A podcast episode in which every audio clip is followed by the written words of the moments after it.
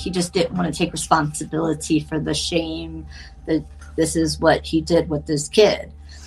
Um, and that, you know, your daughter was raped in the name of Jesus, you know, who that's a very powerful thing. And here they are, these Christians, and they sent me to a place to get raped in the name of Jesus. That's a so they didn't want me to talk about it. So they, as much as they could, they would just shame me, and I was the kid that went away. So you got to think, I'm coming back into the world. I didn't know anything that was going on. I didn't know anything in the news that was going on. I didn't know who, what president. I didn't know, uh, you know, things, normal things that everybody knew songs, TV shows, pop culture, uh, what it was like to be a kid. All those things got stolen from me. You know, your first date, homecoming, um, just all those things they were stolen from me. I was I was hurt and I was angry.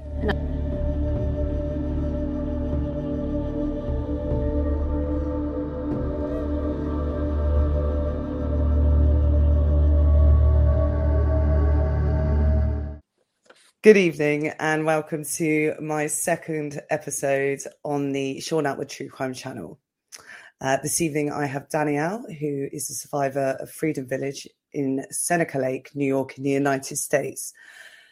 Freedom Village is the Christian fundamentalist teen residential program where Danielle is a very harrowing story, should I say, and Danielle was a victim and witnessed the suicide of her classmate and multiple suicide attempts, as well as escape attempts. She was sexually assaulted by Pastor Brother on multiple occasions, as well as other staff members while there.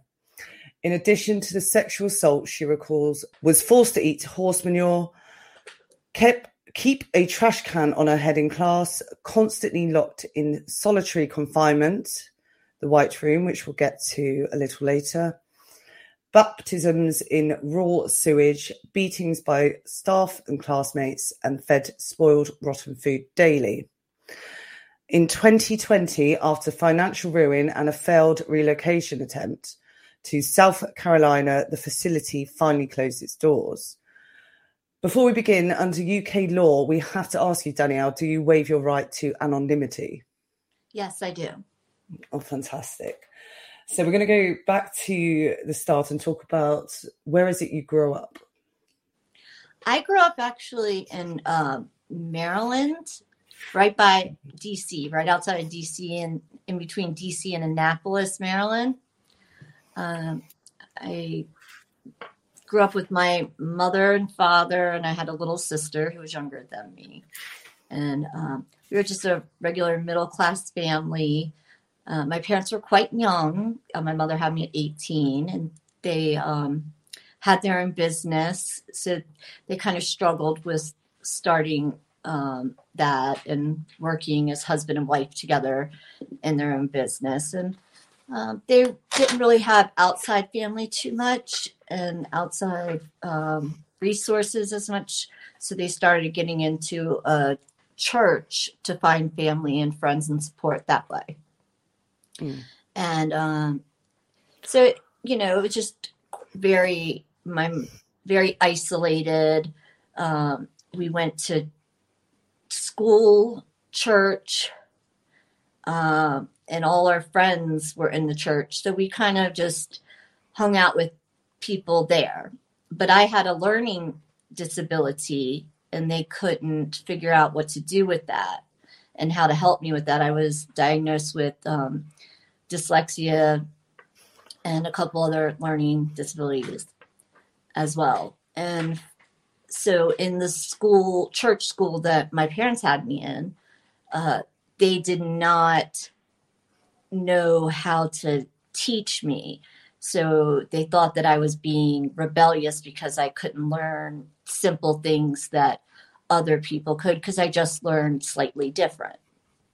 And uh, so I looked a little bit more rebellious at a younger age when really it was just a learning problem. Um, and it caused a lot of pressure on my family because, you know, you wanted to brag about your children. And when your children are not doing well in the school, everybody knows everything about everybody. Um, when I uh, turned about, I would say about 11, they no longer could keep me in that church school because I was so far behind. I didn't have much of an education. I was still like of a what a seven or eight year old would know in the United States at age 11.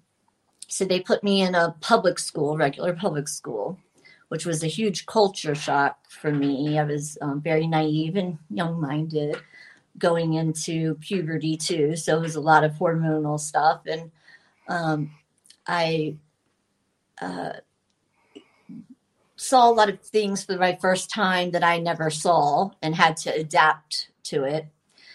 And at the same time, my mother winded up um, having a little bit of a mental breakdown at that same time because she came from an abusive family that she left when she was young. So my father put her into a mental facility to get help. So she was no longer with our family. So it was my father, me, and my sister. And we just really, uh, we really were just trying to exist at the time without mom there and knowing that uh, you know this isn't normal mom's in a mental hospital acting weird and uh, dad's very angry and abusive and uh, taking out a lot of frustration out on me um, and so at around this time um, the school the public school that i was going to was a middle school, but it was connected to a high school, and a lot. It was in the middle of a kind of a neighborhood, a whole big neighborhood. So a lot of a lot of people hung out around this school, and I was walking home one day from that school and um, was assaulted, and I didn't know things like that could happen. I wasn't prepared. I was on a trail um, walking back. There's a lot of little trails that could lead you off to the different neighborhoods. And one of the older uh, teenagers, and I was uh, 12 at the time, assaulted me. And when I came home, my dad noticed that, um, you know, I was beat up pretty bad and my clothes were messed up. I told him that um, some girls did it to make fun of me because I couldn't do the schoolwork because I was too embarrassed to tell him at the time what really happened because I thought he would, uh, because it was a sexual assault, and I was always taught you're supposed to save that for marriage, and um, I felt dirty and I didn't understand what just happened, so I didn't want to explain that to my father. I started um, hiding it, and it and uh, really feeling scared a lot, crying a lot, and my parents put me on some medication and thinking that that would help. And it, I had a bad reaction to the medication and winded up trying to um, hurt myself at 12 because I had to keep quiet. After uh, that happened, my mother was home from the hospital and it, it was too much for her to deal with. Uh, 12 year old having problems and I told them about the the, the rape and the um, what happened to me. And um, so instead of their way of helping me was to ask the church because they didn't know what to do. My mother was just in a hospital and my dad said, I have to choose between helping you or your mother. And right now, uh, you know, I need to work on helping your mom. So the church found a place for me to go to uh, because my parents didn't have any more money after paying for my mother to go away and get help. Um, so they found a place for me to go to in upstate New York, um, about five, I would say about five and a half hours away from where I was used to growing up. They uh, found this place out and quickly, um, within, I would say, first, before I went there, they were kind of toying with that idea, looking into it. It looked like, on from what they could see, that it was like a place where kids can go to play with animals and be in nature and be away from this big city world and learn about God and have structure. And so they were toying around with this idea. They didn't tell me about this at this point. They decided to um, have me go to a church member's family member's house who lived in the country in a goat farm. And they had a bunch of children that in a smaller home on a goat farm, and a lot of the girls lived in the basement, an unfinished basement. And it, it was quite a scary place. I was only there for a couple days and I freaked out and had to leave. And because uh, it was very crowded and I was very different for me, it was an Amish area. So when I left there within 24 hours, they had me sent to that place that they were um, looking at, which was called Freedom Village USA, a home for troubled teens. Um, mm. And at this point, my only real issues were just um, depression and, uh, you know, a couple suicide attempts and uh, figuring out how to handle that emotion from what happened to me and also my family breaking apart and the stuff that was going on at home and the learning disability as well. So they kind of promised my parents a place they could get me in school there. They could uh, teach me about animals and all sorts of stuff. So it looked good enough for them. And they dropped, had me, uh, said we were going to go somewhere and to pack up. And that if I did good and I had no choice, so uh, we packed up real quick and um, winded up in a the mountains, and it was very different from the city life I was used to.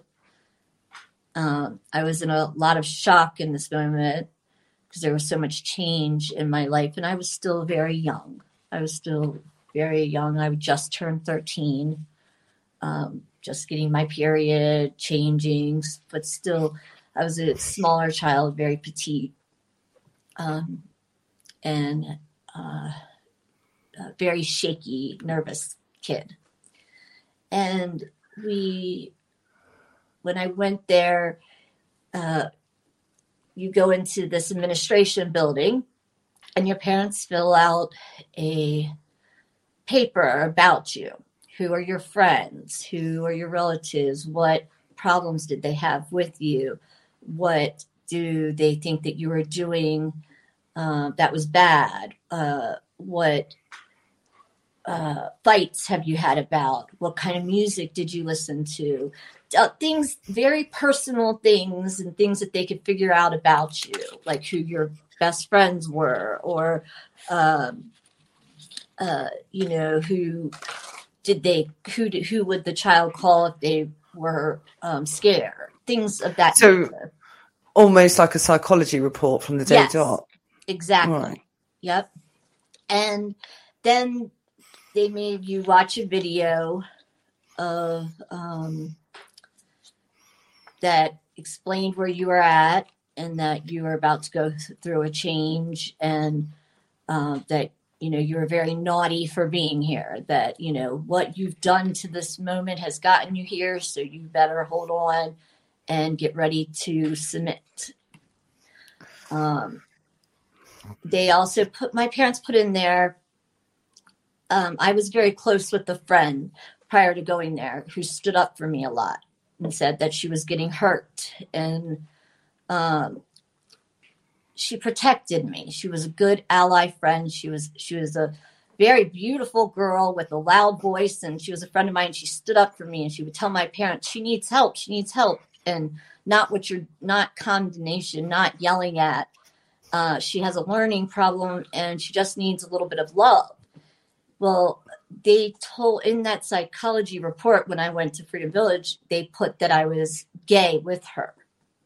And I'm oh, 13. Really? I don't know what gay was. Maybe I did inappropriate things. We had kissed and were cuddled a lot, slept together. You know, young uh, girls that felt very alone in a world with parents that were not very healthy. And we really leaned on each other. But my parents' religion believed that being gay would send me right to hell. And my mother was just so scared of me going to hell constantly. It was a huge fear of hers. And that, um, you know, she'd always uh, be worried about. So they sent, they gave a lot of personal information to the leaders at Freedom Village about me. So right off the bat, um, they know exactly the right things to say to you to scare you and to uh, intimidate or um, and when you go in there you um, have to be stripped down and you're separated from your family right away and you're not allowed to talk to them for the first three months you're there. Um, the first three months are very important because that's where they indoctrinate you a lot. That's where they it's like they really push you hard in those first three months. And most people if within the first four months they know if you're going to drink the kool-aid or if you're just not for some reason and they get rid of you.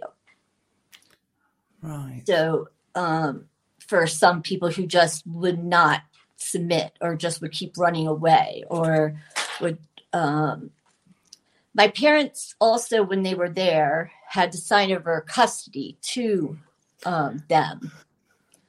So at this point they had custody of me. Did they not find that remotely bizarre? They they didn't question him they just knew, thought oh he's uh this is what he does so he must need mm. this for some reason. He must need this because we're not there with her and we're not able to check up on her.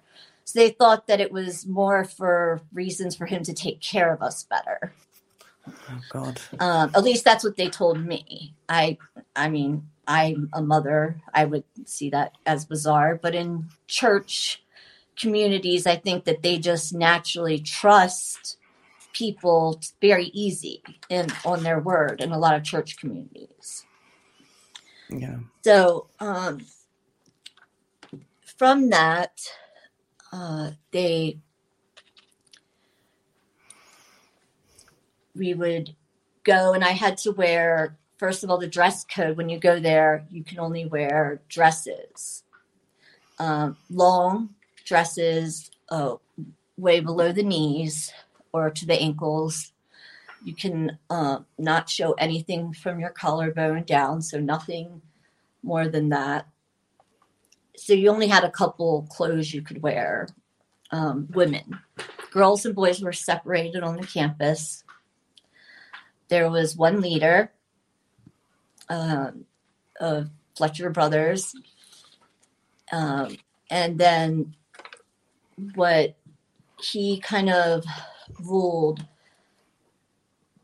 Pastor was the one who taught everything, made all the rules, said everything that goes on, and um, he was just basically the complete leader there. Everything was run by what he said. There was nobody who would even question him. We would have done anything for him there was uh, everybody there thought of him as close to being as God. So you wanted to please him, you wanted to make him happy. Uh, you wanted to get his attention in any way. Kids were just dying to get his attention, to have a moment, to, like a celebrity, like you would mm. look at as a celebrity. You're taken away from the world. There's no, there's um, one room with the phone in it in the girls' dorm, which is in the office, which is locked up. And uh, there's no TV, there's no radios, there's no, you're not allowed to have any books, you're not allowed to have access to the outside world. Mm. And you're on a lake, and there, the only thing behind you is a huge lake, and they have guards on the side of you. Um, they had guards with guns that he would follow him, and that would be at the um, front of the when you would drive in, like a guard. But the weird thing I found out going in there is that um, the staff that they had helping, which they didn't have much staff members, but the staff that they had there were former students, were former people. They never left. He would teach Doomsday. He would teach a lot of things about. Um, he would marry you in and want you to become a lifer. It was called, and pastor would find a, person in the program that that you would match up well with and then once you were there for a certain amount of time or you were at a certain age he would have you start working for him for free basically just to be able to stay on the property and you were so scared to leave that he would um, indoctrinate you so much the first year that at this point you don't have much of a mind of your own so a lot of the staff members that were watching over us were people who had been there for a couple years already and were just like you, but just learned, moved up in the program. So they were willing to do whatever he said. Uh, it was, uh, so everybody kind of basically lived on this property um, there was horses and uh, chickens and other things like that to keep us busy. But most of the time, uh, we just had a Bible. We weren't allowed to talk very much. Uh, we had to do a lot of uh, classes that taught us what he would want us to teach.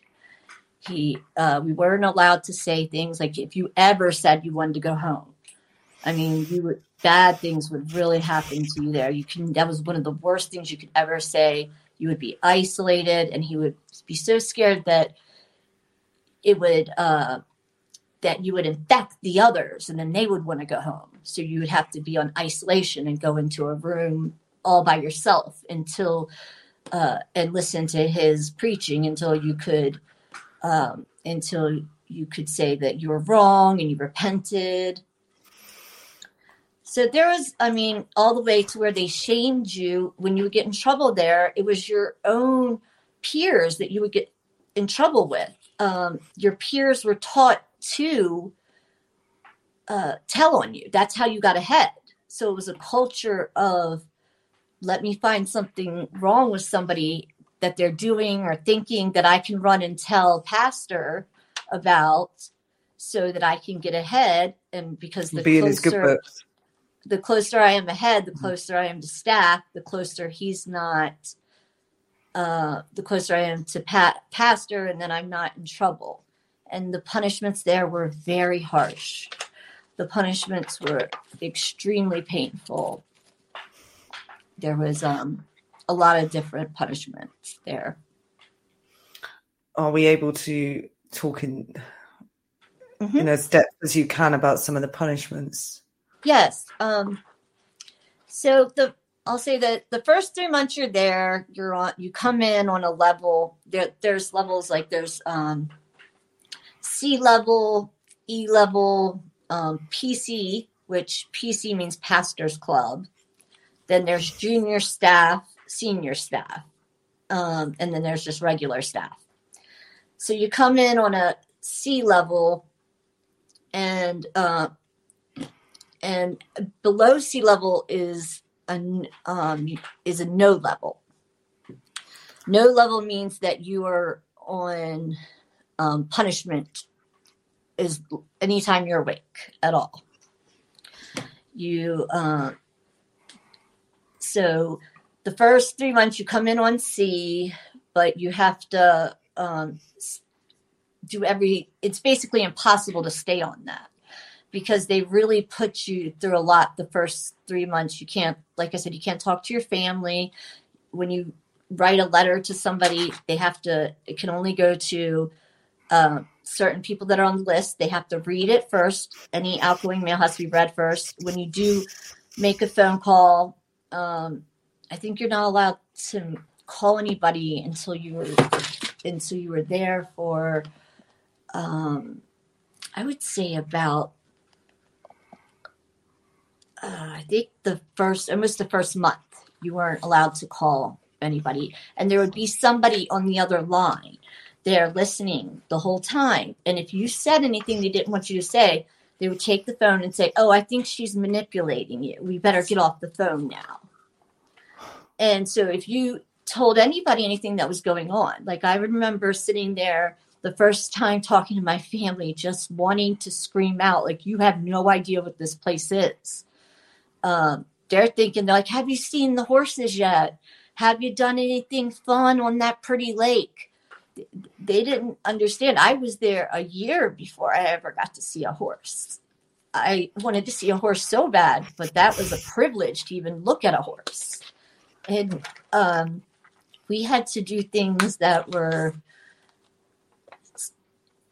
shaming, and we had to. He constantly shamed and feared us, and and in front of our peers too. And we it was always in front of everybody to humiliate you. So every morning you'd wake up with the chore, and then we'd have a chapel meeting where he would read out your um, write ups. Everybody, every kid's write ups in front of everybody in church every morning. And um, when you became uh, on PC level, you were allowed to write up people. And if not, then you're allowed to at least go tell a staff member so they could write people up. So it was it made for a very controversial uh, lifestyle where you were just constantly scared who is going to say something about me bad. I better not say the wrong thing because you couldn't listen to music, you couldn't um, have a thought that wasn't biblical or his teaching, even if it you thought disagreed with something he believed in the Bible, it still was wrong if, if pastor didn't believe it. Um, so we weren't allowed to say even certain things that were in the Bible clear as day, but if pastor didn't believe that's what it meant and he twisted it, then uh, then we weren't allowed to talk about it or uh, even have a discussion about anything like that. So uh, the first three months you're there, you're really broken down. It's kind of like where they really break you down a lot. Uh, they isolate you a lot. You're not really supposed to talk very much. You have a big sister who's always with you, who's watching over you, so they can tell on you if you're stepping out of line or if you cry or if you're writing something down. Um, we were taught to bring in money because we were he would tell us how lucky we were to be there that he he saved our lives that without him we would be out in the world and we would be dying. And um, nobody wants us. Our family doesn't want us. We are rejected children. Nobody will believe us. Nobody will listen to us. We are his children now to do with what he wants in the way that he wants to do it. And it sounds so weird to an outsider, but to a child that just left their family, it's survival. It's how you survive. It's okay. Well, even if I don't agree with this, I guess I have to do this to survive. And there was some people who would stand up and um, and finally have enough you know and i was even one of them at time. I think everybody has a moment where they break you know because it's just that bad there that everybody has a certain moment where they just break and lose it. You can only be quiet and be beaten and be uh, degraded so much till you uh, as a as a child and not feel safe until you eventually have a breakdown. And they know exactly what to do as soon as you have that break breakdown. They put you in a room and you don't, you know, you don't get fed and you have to stay in that room until uh, pastor comes and visits you. And then usually the first time he comes and visits you in the room, it's he's yelling at you and hitting you and scolding you for whatever it is that you did uh, that sinned against him and the Lord. So sinning against him was almost worse than sinning against the Lord. And, uh, you know, it could just be as simple as saying, I want to go home, or somebody hurt me over here and they shouldn't have done that. Well, you shouldn't be such a bad kid that you had to come here and you're mine. So if you weren't such a, you know, piece of crap in this place, then maybe it would matter if that happened to you. But here it doesn't matter. So be quiet and get back to work and do something to make some money for this place. You're lucky you got a roof over your head and you're not in a mental hospital shaking. And he would give us, um, he would, it was fear tactics all the time, always talking about anybody who ever left. You can never leave peacefully. It was always, if anybody left, there was a big, um, it was a big ordeal. It was always a big fight or shame. We had to be like, oh, shame on you, not talk, like shun them, turn our back almost towards them, um, not talk to them. And then we would hear stories about them. Oh, they were they're in jail now, or they died, or sometimes a lot of those come to find out were things he was just making up, of course, to scare us. But at the time, you know, you don't realize that. You're thinking he's telling you the truth. You know, how can he get away with all this stuff? He was always talking about how people, he was very paranoid, thinking that people were out to get him because he borrowed a lot of money from people. And so he, he was very paranoid a lot, had always a guard with him, always somebody watching over his back. We would, we were taught to reach out to others to get them to adopt us as teenagers, like adopt a teen program, it was called, to where we could save America's youth. So he wanted us to go to retired older couples that were maybe more uh, naive and uh, really just wanted to see America's youth do well. So, you know, sponsor us and send us money. Well, we never saw that money. That money wasn't so we could have a, uh, some clothes or go out to have an, uh, a piece of pizza or something like that. You know, it it wasn't for those things. It was so a lot of the he was living a very lavish lifestyle, of going to uh, the Bahamas, the um, Virgin Islands um, he was he had private plane rides. He had the best horses, the most, um, and we would have to take care of them for him. Um, he had a very beautiful home and lavishing cars, and we lived in a old dorm that was the windows were cracked to where we had to put blankets and with thumbtacks put blankets on top of the windows, a couple of them, just to keep warm and put a blow dryer on the floor. And we would, you know, there would be two or three in a room and huddle up to the blow dryer on the floor to keep warm because it would be so cold. You know, um, there, uh, there was the bathrooms. We had to take a shower. It was a three shower heads, but the size of like uh, a little bit bigger than your average shower. And we we had to take showers with the monitor, but we weren't allowed to touch a girl. If we touched a girl ever, there was a six inch rule. You never could touch anybody. Uh, if we touch somebody, so we're taking showers, we have to wash ourselves eight times. Cleanliness is next to godliness. We had to be clean.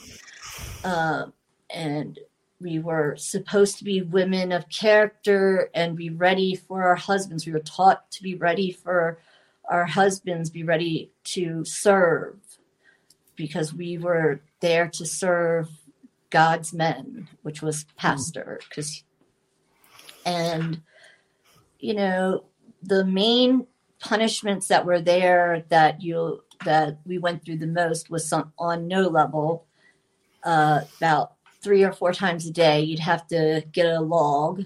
Um, and the girls, their road was right in front of pastor's house. And you put your arms together, like from middle finger to middle finger, and out as wide as you can, like circle wise. I don't know if you can see it, but um, as big as you can make with the circle. Yes, there you go. Yeah. Find a log that big and put it on your arms like this, and walk up and down a road, um, carrying that wood. And you'd have to do it for hours, whether it was snowing, raining, a snowstorm, whatever. And if you dropped it, your hours started all over again. You couldn't go pee, you couldn't go to the bathroom, you couldn't excuse yourself, you couldn't adjust your own sweater or you put your gloves on better. Uh, uh, you'd have to go at like four o'clock in the morning. And that it, it was to break you down. These are um, things that they used to do even in Nazi camps, like things like this. It's to mentally, it's mind numbing punishment to just keep you uh, constantly in fear and and orderly. And he liked watching it. He would have the girls did it right in front of his house. And he would sit right in front of there and watch us walk up and down a road carrying a log and just come out and yell at us sometimes or um, and uh, we weren't allowed to when you're on no level you're not allowed to uh, you have to sit facing a wall while you're eating and you're not you're only allowed to get certain portions of food. You're you have to get the least food like when it's the coldest after everybody else has eaten. Uh, there uh, there was such distance between you and everybody. Um, there you also had to do more chores. You had to uh, you know do a everybody was assigned different chores throughout the day. A lot of the, even for us kids there, the schooling, we didn't, none of the school was credited. So kids are going there learning school stuff thinking, oh, I'm going to graduate this year. Past, and half of them didn't even never graduated. None of the schooling was real. Everything was fake. So some of these kids who think, oh, I have a high school diploma. No, hmm. when they left or when pastor would kick him out or if um, some of the ones who made it out they did not it was an ACE program. It was it was a program where you picked up a book and if you did enough of these books by yourself then it added up to be you know a credit. But he was never um, affiliated to be a school. He didn't have the right documentations and to be a school, so therefore, what nothing was credited. So all the th- the two hours a day that kids are doing work, actual schoolwork, because there was only two hours a day um, dedicated to it. Uh, it we didn't even they didn't even get any um, reward for it. They didn't learn anything. They couldn't go out in the regular world and get a job because it looked like they just were not in school. and it. it was just. Oh, but really, I do wonder how he managed to get away for it that long. If that would be in the case that it wasn't even credited. I'm sorry. It's quite shocking how he was able to get away with it for so long, being that it's not even credited. Yes, it. He got a. It's quite shocking how he got away with a lot of things for so long. Uh, mm. You know, he had he had a great lawyer team. He had um, there is more and more that I'm digging up, and others are digging up that show how deep this goes and how sick this goes, and um, how he was able to hide in the system for so long um, and be protected. Um, you know, there's a lot of religious organizations that protected him. Uh, a, a, lawyer from the uh, Christian bar, you know, ones that would go up against people that would say anything bad about him and threaten to sue you. So you didn't never wanted to go against pastor. You never wanted to be that person that would go up against pastor. He had too many friends. He talked about that he was good friends with Ronald Reagan and he was his spiritual advisor. I mean, he had these grand um, delusions that we all believed. We didn't know what was truth. I'm not, we're children. He's got, he owns this, he owns us now. So whatever he says, we really believe, you know, whether it sounds stupid to me now. I mean, obviously now I look back and I'm like, how did other people believe this? How do we believe this? But you know, you got to remember his audience is uh, scared children, and the adults that come in to help him, they're more very that they're the type of people who were really looking to be a part of something.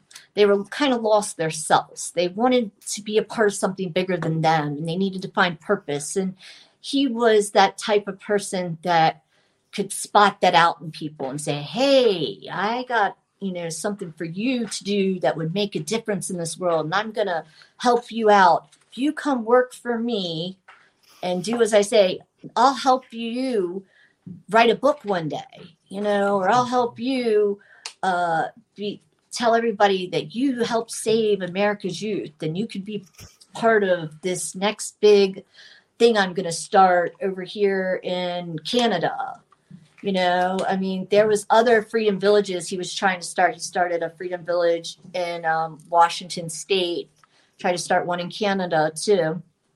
Um, to, but they were all not real. It was all a way for him to get money. I, I know. I just met the other day with um, a person who was in Freedom Village with me that was turned into staff and went to the Freedom Village West that was supposed to be a home for troubled teens too that people were sending money for and supporting but really was just a trailer with the phone and a big cover up right. And you know he got away with it. He had a television show. He had a radio show. He had um mailing. He had eagle um, it was called eagle printing press where we would have to go and fold up make lies up about our life before saying we would be these terrible uh, children if it wasn't for pastor. We would probably be in a satanistic cult uh, we would be hurting people. We would be on drugs. But luckily pastor came and saved our lives so we could be with jesus eternally because pastor got us and keeps us safe. So we would write this out and send it out to retired older couples that want to see you know uh, that want to leave behind something good for uh, the next generation Mm. and it was a And way to bring in money and Mm. whoever brought in more money for pastor got rewarded better and didn't get hurt didn't get abused as much you know yes, and I wanted to point out to the audience that he currently has a podcast, doesn't he? yes he actually has a podcast now that he still is collecting money from so that's what's really interesting is that you know he's still trying to make money off of us. And his son his son the apple doesn't fall fall far from the tree because his son who started a program just like uh, you know a cult just like freedom village and uses children he's been arrested two times this i believe this year for um, for domestic abuse on a minor uh, and other i think another sexual kind of deviant charge or voyeurism or something like that. But he's these people should not be working with kids. They it, it should stop. And now we're actually getting a voice. We're not scared. Now that it's it's not been up and running for a couple years now i think it's been almost like three years um, that it's not running. So we're finally getting the strength to talk about it.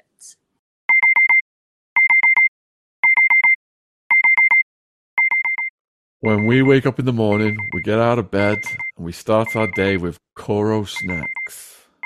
KoRo is a healthy snacks brand focusing on bringing additive free, natural ingredients to their customers with fair prices in bulk packaging, they have everything from nut butters to free from baking ingredients to cooking essentials and, of course, the snacks.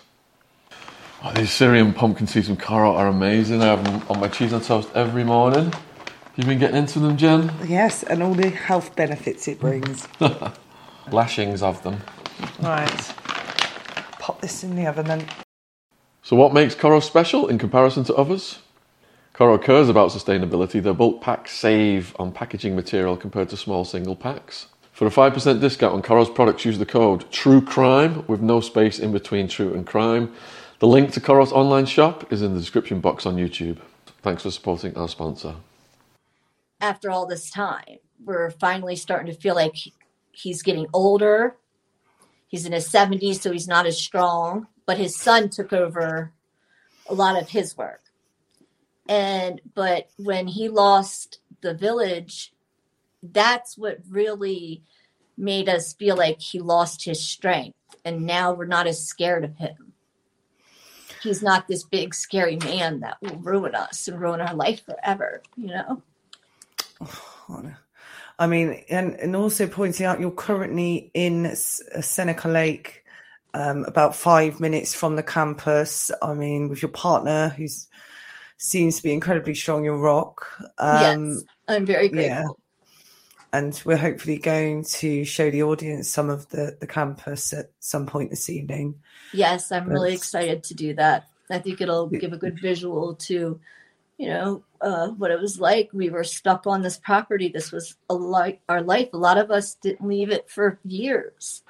It Mm. was a cult. It was a cult in every sense of the word. Uh, we had a leader. We would have killed, died, given up our bodies, given up our freedom to protect him, to make him happy. We believed he was from God and we believed all his teachings. Um, he, we believed he was all we had, that he was, that being close to him was being close to God. And that made us feel safe for kids that did not feel very safe and wanted.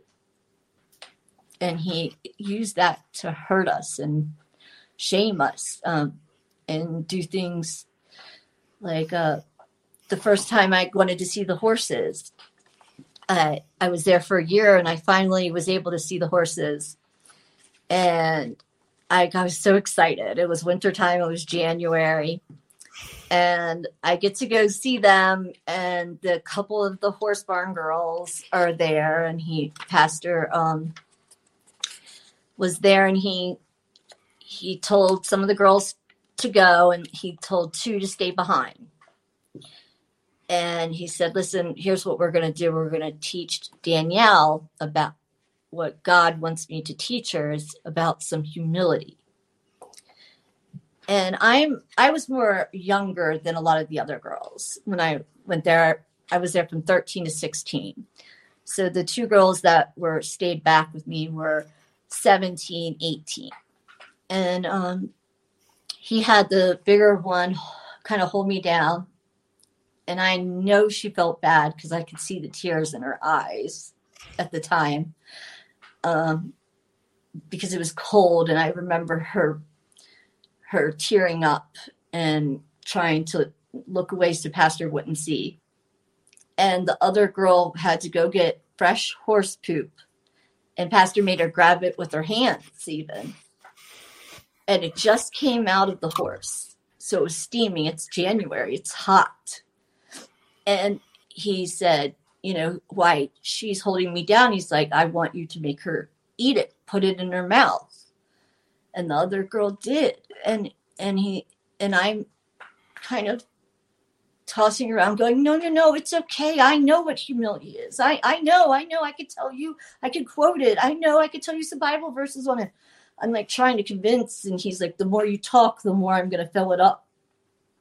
So um you know i had to eat eat the horse manure in order to be able to work with the horses. And he said that God wanted me to learn that all in the name of God. God, that was the things that he did really bad.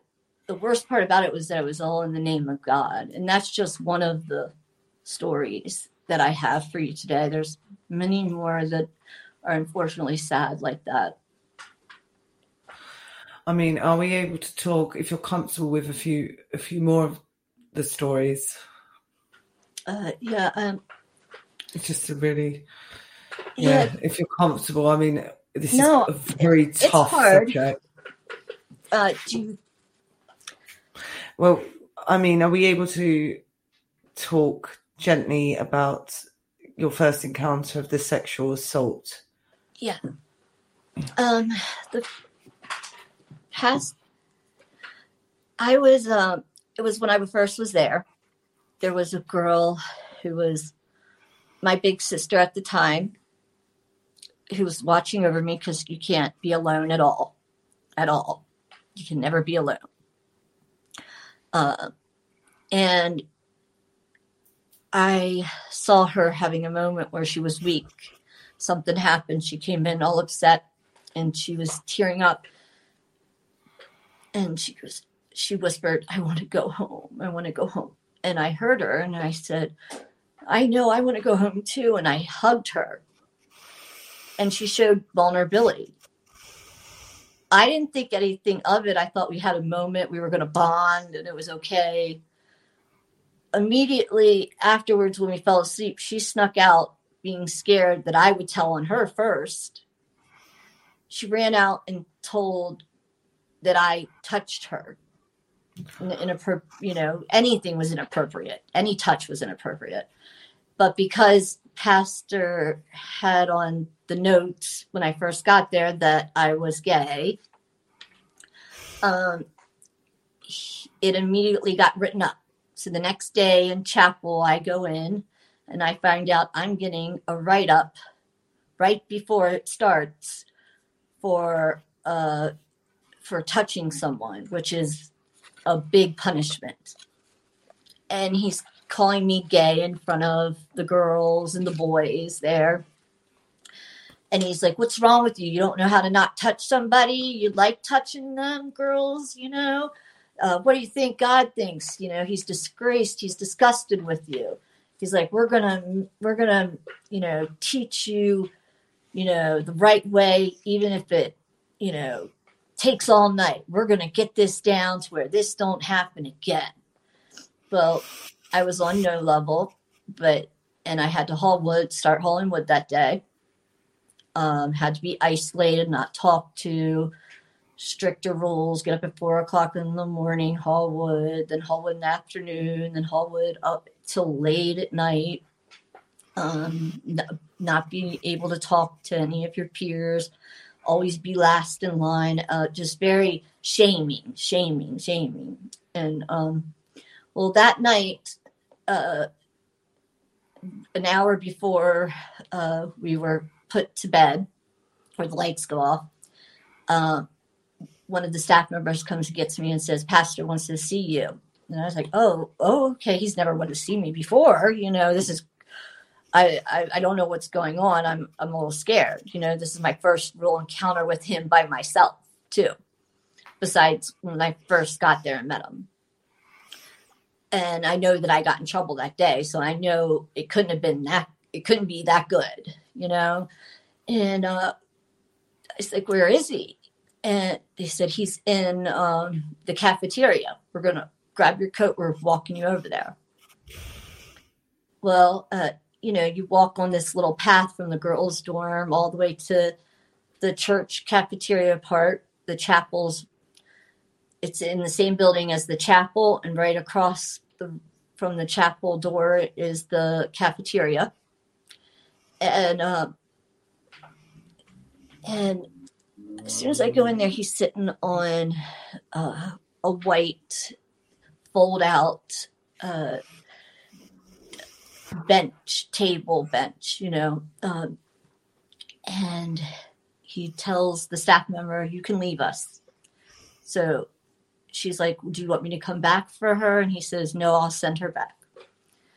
And he starts yelling at me, hitting the table, screaming at me, calling me a dyke, a, a lesbian. A, you know, do I like the way?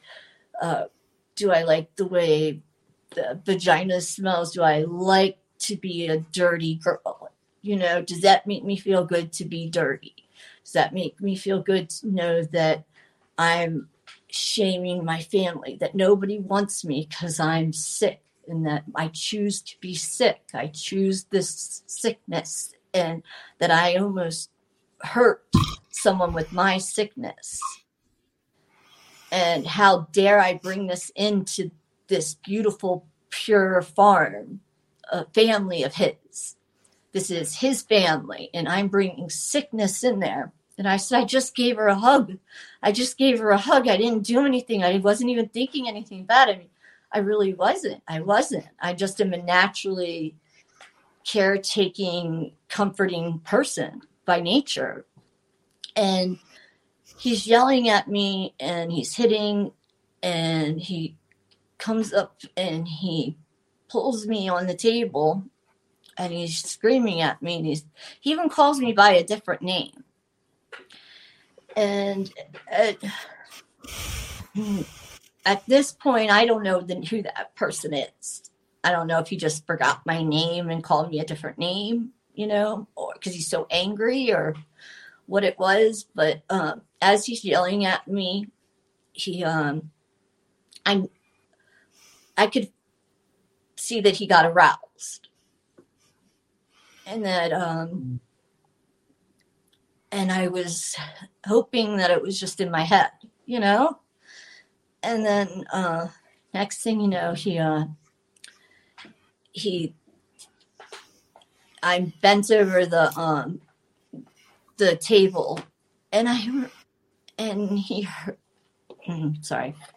And he takes advantage of me and I'm um, used right there and um, and right right there in the cafeteria that I have to go to for two years every day, a couple times a day. Afterwards, for the next two years, and the first couple months I'm used there, I can remember.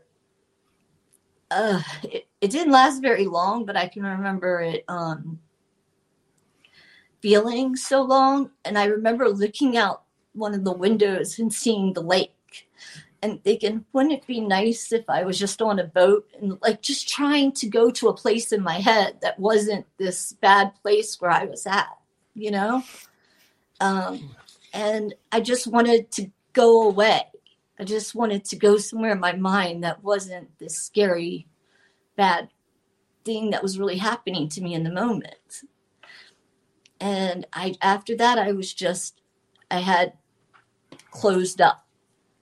And I knew from that moment on, this place was going to be something that I was going to have to be on guard every moment I possibly could and watch everything from this point on. After that, he told me that I needed to go to uh, the the white room or it, the white room, no level room. It has lots of different names. White room, no no level room, goodwill room. Uh, it's just the isolation room is what it is until um, until you know I would not infect anybody else with my sickness and not talk about what happened. And uh, so I spent the night in that room. And the next morning, I just acted like nothing happened. I had to wake up and act like nothing happened. And um, come to find out, the um, the name he called me uh, was his ex-wife's name. His ex-wife had left him about a year or so prior for a woman. So he had a lot of anger towards women who liked other women. Um, so I guess when he was yelling at me and hurting me for some reason he slipped and called me his wife's name, but I didn't know that his ex-wife's name. I didn't know that at the time.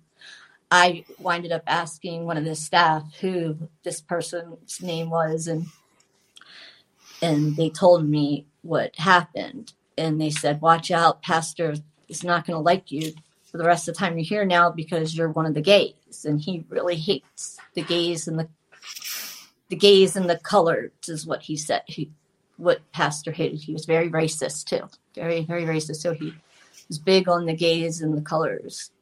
and so anybody who was a minority or different in any sort of way uh, than what he liked you know was uh, your life there was even more miserable than just regular miserable mm. and how frequent was the assaults were they on a daily basis uh, the uh, physical physical sexual the physical abuse was, you know, that happened. The physical abuse would happen a lot more than the sexual abuse. The sexual abuse wasn't daily, and it, and some more to other girls than not. You know, some girls may not have had the same exact experience as me, and some had it worse. Mm-hmm. Um, uh, but because I didn't have uh, that the staff members felt the ones that were closest to pastor also felt that they had the right the power and the right like basically power to them was like crack cocaine for some people you know it was mm-hmm. a it was such a drug and here we are these young girls in our prime with no parents around nobody just in the middle of nowhere with the cops are all on um, brother's side you know and nobody messes with him and he don't involve them in anything. And it's kind of just like the bubble. So you get the people who are the closest to him and and they're able to take advantage of all of us girls too and do things to all of us girls too that we were just like rewards for his other uh, minions you know? So i want to talk about that a little bit are you aware of how he was able to manipulate the cops? Yeah, um, a little bit. Yes, money. Um, he in the beginning he um, really went around and promised because it's Watkins Glen NASCAR's here, and he uh, used NASCAR to go in there and help fund them so he partnered with the NASCAR people because there's a race here. NASCAR is a huge thing in America, yeah. huge thing. Yeah, we've heard racers and everything. Mm. And it's right here, right basically across, right down the street. There's one of the biggest races um, that there is, is right next to the um, campus. So he partnered with them and some other local people to bring in revenue and money for the mm. town. So he and so that's how he was able to.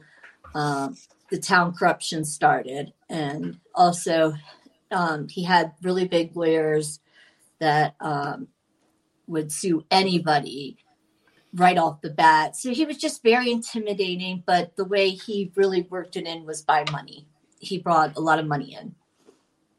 He mm, bought up a lot of the the town um, vineyards that were he bought up some of the towns that areas, big areas that were properties in the area that were not selling. He bought it to um, bring life to it, really just to put his people in it and make the town happy. So it wasn't like these historical buildings were falling apart. So, you know, he looked like the good guy on the outside to the town people. Mm. And if that's what happened, they just stayed out of it. Any kind of issues.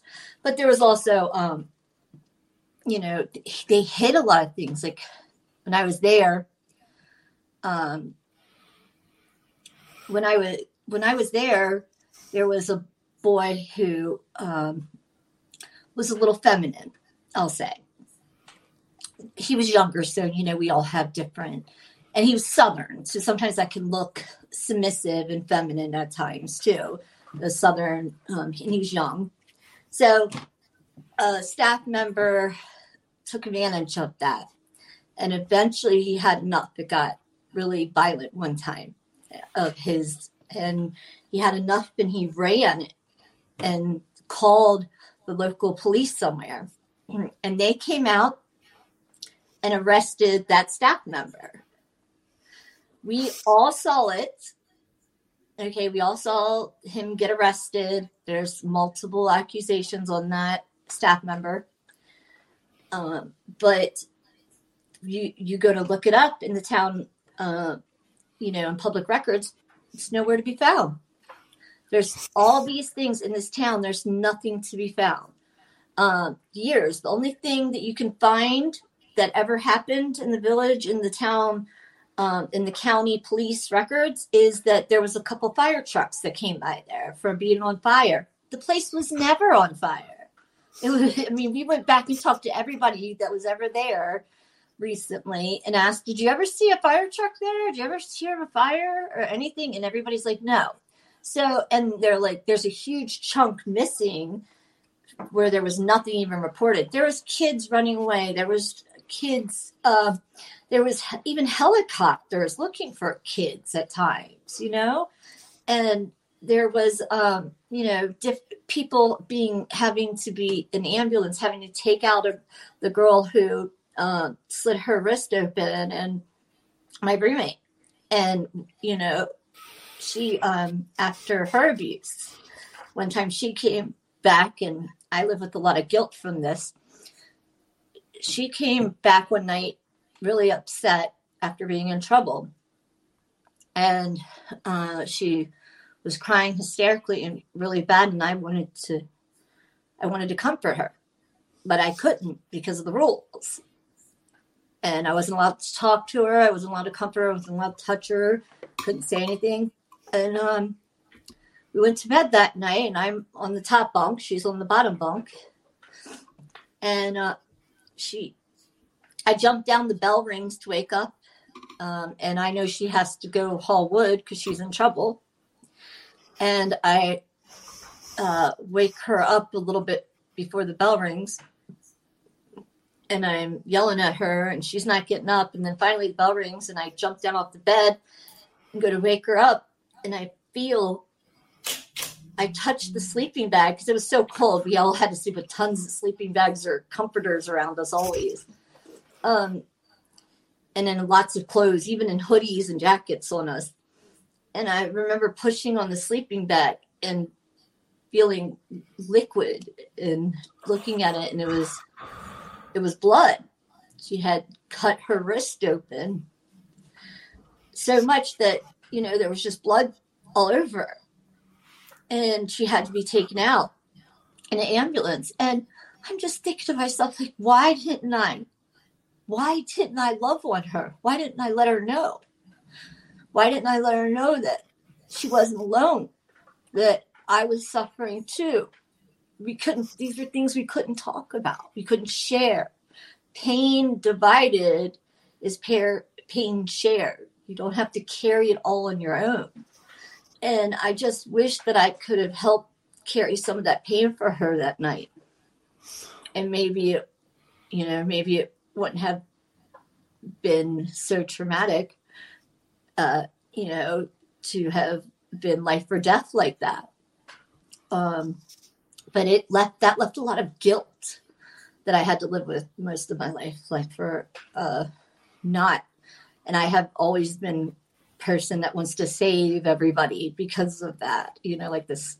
Um, I better make sure I treat everybody good because you never know if someone's going to hurt themselves. You never know if someone's going to die. You never know if you can make a difference in somebody. Uh, that's a lot of shame I carried with me, and other people too. Like, um, that, like I said, there was that that boy who the guy got arrested, but and but there's no police records. He never got prosecuted for it. Um, the there was a NASCAR race. Uh, somebody, I think it was this lady, Corinne, she was able to hook up some of the boys, the good, the boys that were on pastor's good side to go work uh, volunteer their work for NASCAR. NASCAR wanted to help these teens.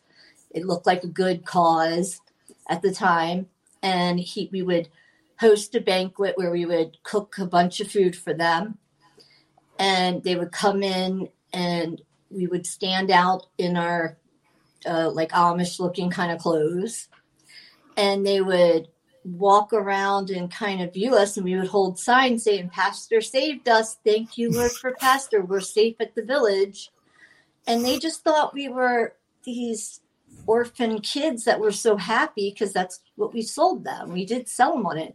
But there was people that we told. Like i, I told my family uh, one time they came up to visit me and we stayed on one of his bed and breakfasts off the camp main campus, but on one of his properties, and so they could watch us. And um, they let me stay with my family because it was Christmas night, and I hadn't had anybody visit me. So I and I was in a good place because I just brought in a lot of money for pastor, so he wanted to reward me. And um, so I kept trying to get the nerve to tell my family, like, look, we're being physically, sexually assaulted. We're being humiliated. We're being abused. We're have we're used as they're using us for work, labor, uh, to make money off of. I mean, this is not what it looks like. It's not some fun horse farm where we're able to ride horses and sing kumbaya on this beautiful lake in God's country. Um, it's just not like that. And so I got some duct tape and I taped myself to the, you know, to uh, to some stairs and told my parents about the truth and said I refuse to leave until you take me somewhere else, until you hear me out, hear what I'm saying. I need to tell you the stories. And uh, and I said, and if you take me back there, you're only gonna cause me to get hurt more and you'll have to live with that. Please don't do that to me. At least if you're going to take me back, don't say I said anything. And of course, they took me back and they told my parents I was manipulating, trying that I was, um, if they would take me home, that I would hurt myself and become run off with the woman and, and live a terrible life. And then they told me my parents didn't want me, that they were sinners, and that that I would die out there, that God told them that I would get AIDS and die, and that nobody would ever love me, that I would live a life constantly in turmoil and hardship. That's what he told all of us kids.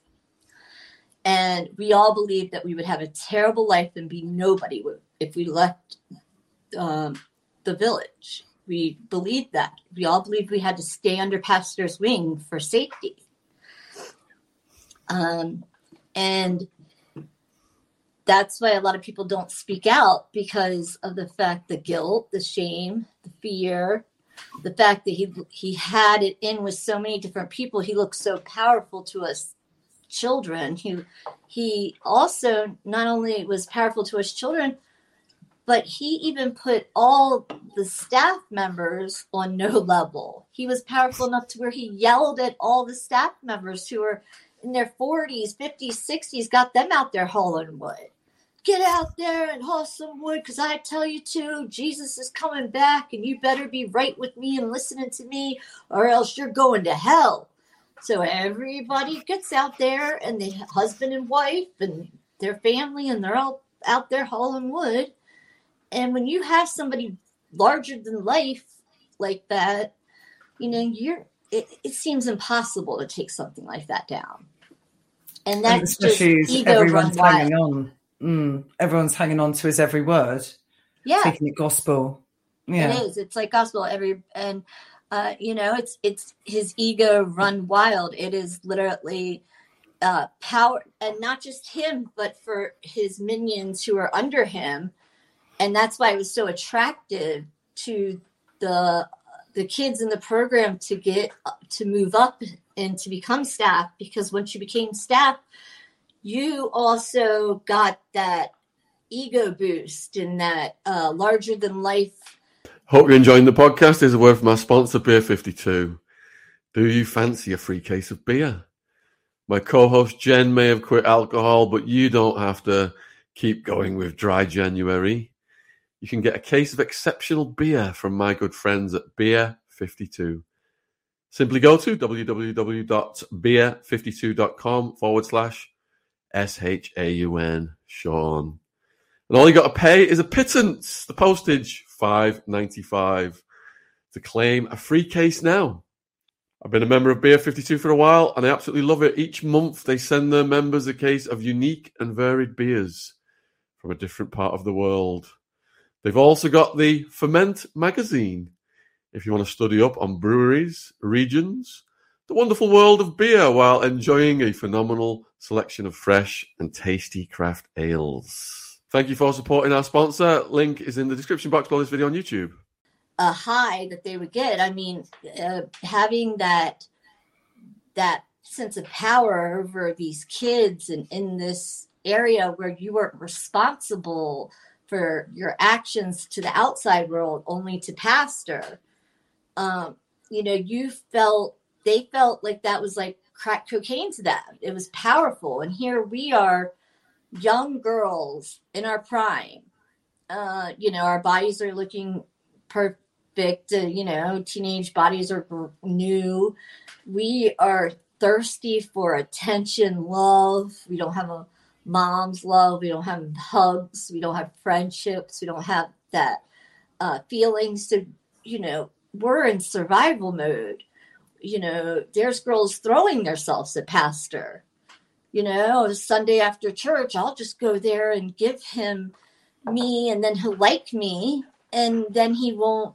You know, I can move up in the world and I can become close to God, and He can make anything happen for me. You know, because He's always promising these fake promises that nothing would ever come true with, you know.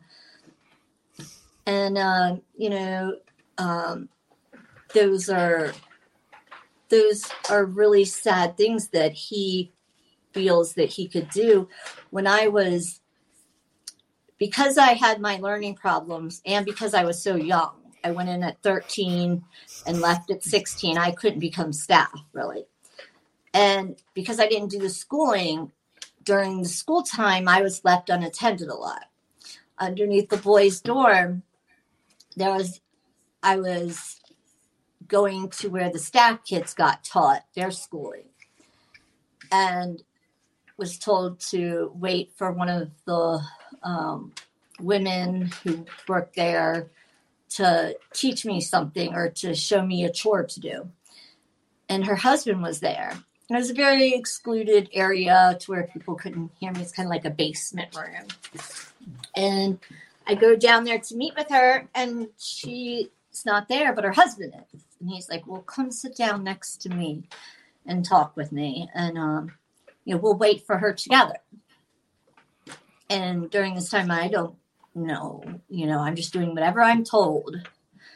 And, um, and he's like, you know, you're a sweet girl you always don't talk much. You know, I know that, you know, your family doesn't come and see you or send letters very often. And, uh, you know, and he's just trying to be real nice to me and he just starts touching me more and saying like well you know a lot of the older girls what they do to not get in trouble is you know get close to me and get close to somebody and love on them in a certain type of way that maybe you're not going to understand is a good way, but it's like a secret good way to love on us and get us to protect you to where you don't get hurt. And, you know, he winded up, um, the staff member winded up taking advantage of me and sexually assaulting me right there. Got went from being so sweet and the and and being real gentle to getting really angry and mad at me because he couldn't keep his arousal and you know and he blamed it on me being too young and not experienced enough and i if I had more experience and was more slutty like the other girls, I could do it. But some young girl like me couldn't make him come. And, and then he just, he, he winded up uh, degrading me, just completely degrading me until he ended up getting so angry that he couldn't and uh, that he left me like that. And he, the last thing he said was, "Cover up yourself before, you know, I blame this all on you, and you know that they'll think it's your fault. They know that you'll think it's your fault." And I did. I knew that if they found me like that, and I told anybody that I knew that everybody would just blame me somehow. And you know, they had they had a person there that would cut your hair, so you didn't have to go off the campus to get a haircut. They had a nurse. I don't know if she was licensed or not, to be honest with you. She may have just had, you know, some classes, but she was an older lady that never had been married and was very alone and looking for purpose. And she lived on the campus and uh, she would hand out vitamins a lot. There was no medicine. Medicine was uh, a tool of Satan. Any kind of the whole that whole world was a tool from Satan. Um, so you know, I saw a, a, girl that I knew that I had to uh, be. I was the big sister at this point. Um, she was younger. I mean, she was older than me, but I had been there longer and they let me be her big sister. She, her parents said that she had been with a lot of, uh, a lot of, she was promiscuous wow. and that she was, had a couple boyfriends and that she was promiscuous. That was one of the things they put down on her list. So, you know, I saw them when we went to the doctors and I had to stay there with her on the table and it was like right after norm it's like it was so normal. It was, it was the weirdest thing ever. They're doing the blood pressure. Oh bend over. Let me check for scoliosis. Oh get up there. Let me check and make sure and see how much of a whore you are. And let me check your vagina for how much a whore you're oh we gotta fix this down here. You're a mess. It, it just was like the next step you know? Like oh like when you go to a doctor oh let's check your blood pressure. Let's uh put you on the scale. Let's check to see what a big whore you are and see what we can do down there to make sure you're not, you know, going to be a whore again. You know, the things that they would do to you there, they're things that you wouldn't want to tell people this stuff. People aren't going to look at you right afterwards. It's not something that you're going to want to come out and tell everybody, hey, listen to what happened to me. It's, it, it, and he tells you nobody's going to believe you anyways. You're you're here because your family don't want you. You're well, i'll make you look crazy. I'll make you look like a troubled teen. I'll make you look like uh you know that you aren't right with god that you just hate on god. And i'm telling you what i read the bible when i was there. God is not i mean jesus seemed like the most peacefulest man in the world. Like you know he wasn't somebody that wanted somebody to like hurt like that. It, nothing mm-hmm. matched up. It didn't make sense, even to somebody as young as me. That wasn't the God that I would see, the God that I would want. And that's when I knew I had to find a way out of there. If I was going to save myself, I had to find a way out of there because people were just not going to, they were there for so long. I could see people in their 30s that that were there in the early 80s. And, it, you know, here we are, get ready to go into the 2000s. I didn't want to be one of those people. I I was scared not to be in a certain way, but I knew I had to find a way out of this place. Yeah. And um, one of the things that helped me was there was this girl there that um, she would she was the only kind of she was one of the only allies. She played the piano real well. She loved Tori Amos. Do you know who Tori Amos is? No, I don't. Who, uh, she's that? a great piano singer, and she actually stands for a lot of rape victims too. Um, come to find out, and she would sit there, and at night we were able to um, sneak in to the auditorium so she could practice some um, songs that pastor would want her to sing in church, play the piano for church. Well, when nobody was looking, she would play me a, a real song, you know, from that was on the radio or a song from and uh, from Tori Amos that would sing a song about being hurt from religious people. And I would lay on the floor as a kid and she would play this piano so hard and so powerful and scream out these songs from pain, from deep pain that I could feel because I knew the pain she was feeling too. And I would lay on the floor and let the vibrations of the piano just come over me and say, I got to find the strength to get out. One day I'm going to tell people my story. One day I'm going to come back for these girls, but I got to get out first so I can get better so I can come back for them. And I would lay there and I would think of ways how I'm going to get out and I'm going to make this better. I'm not going to rot here and die. I'm not going to be a victim just to be a victim because I got shoved here. I can persevere. I can do something.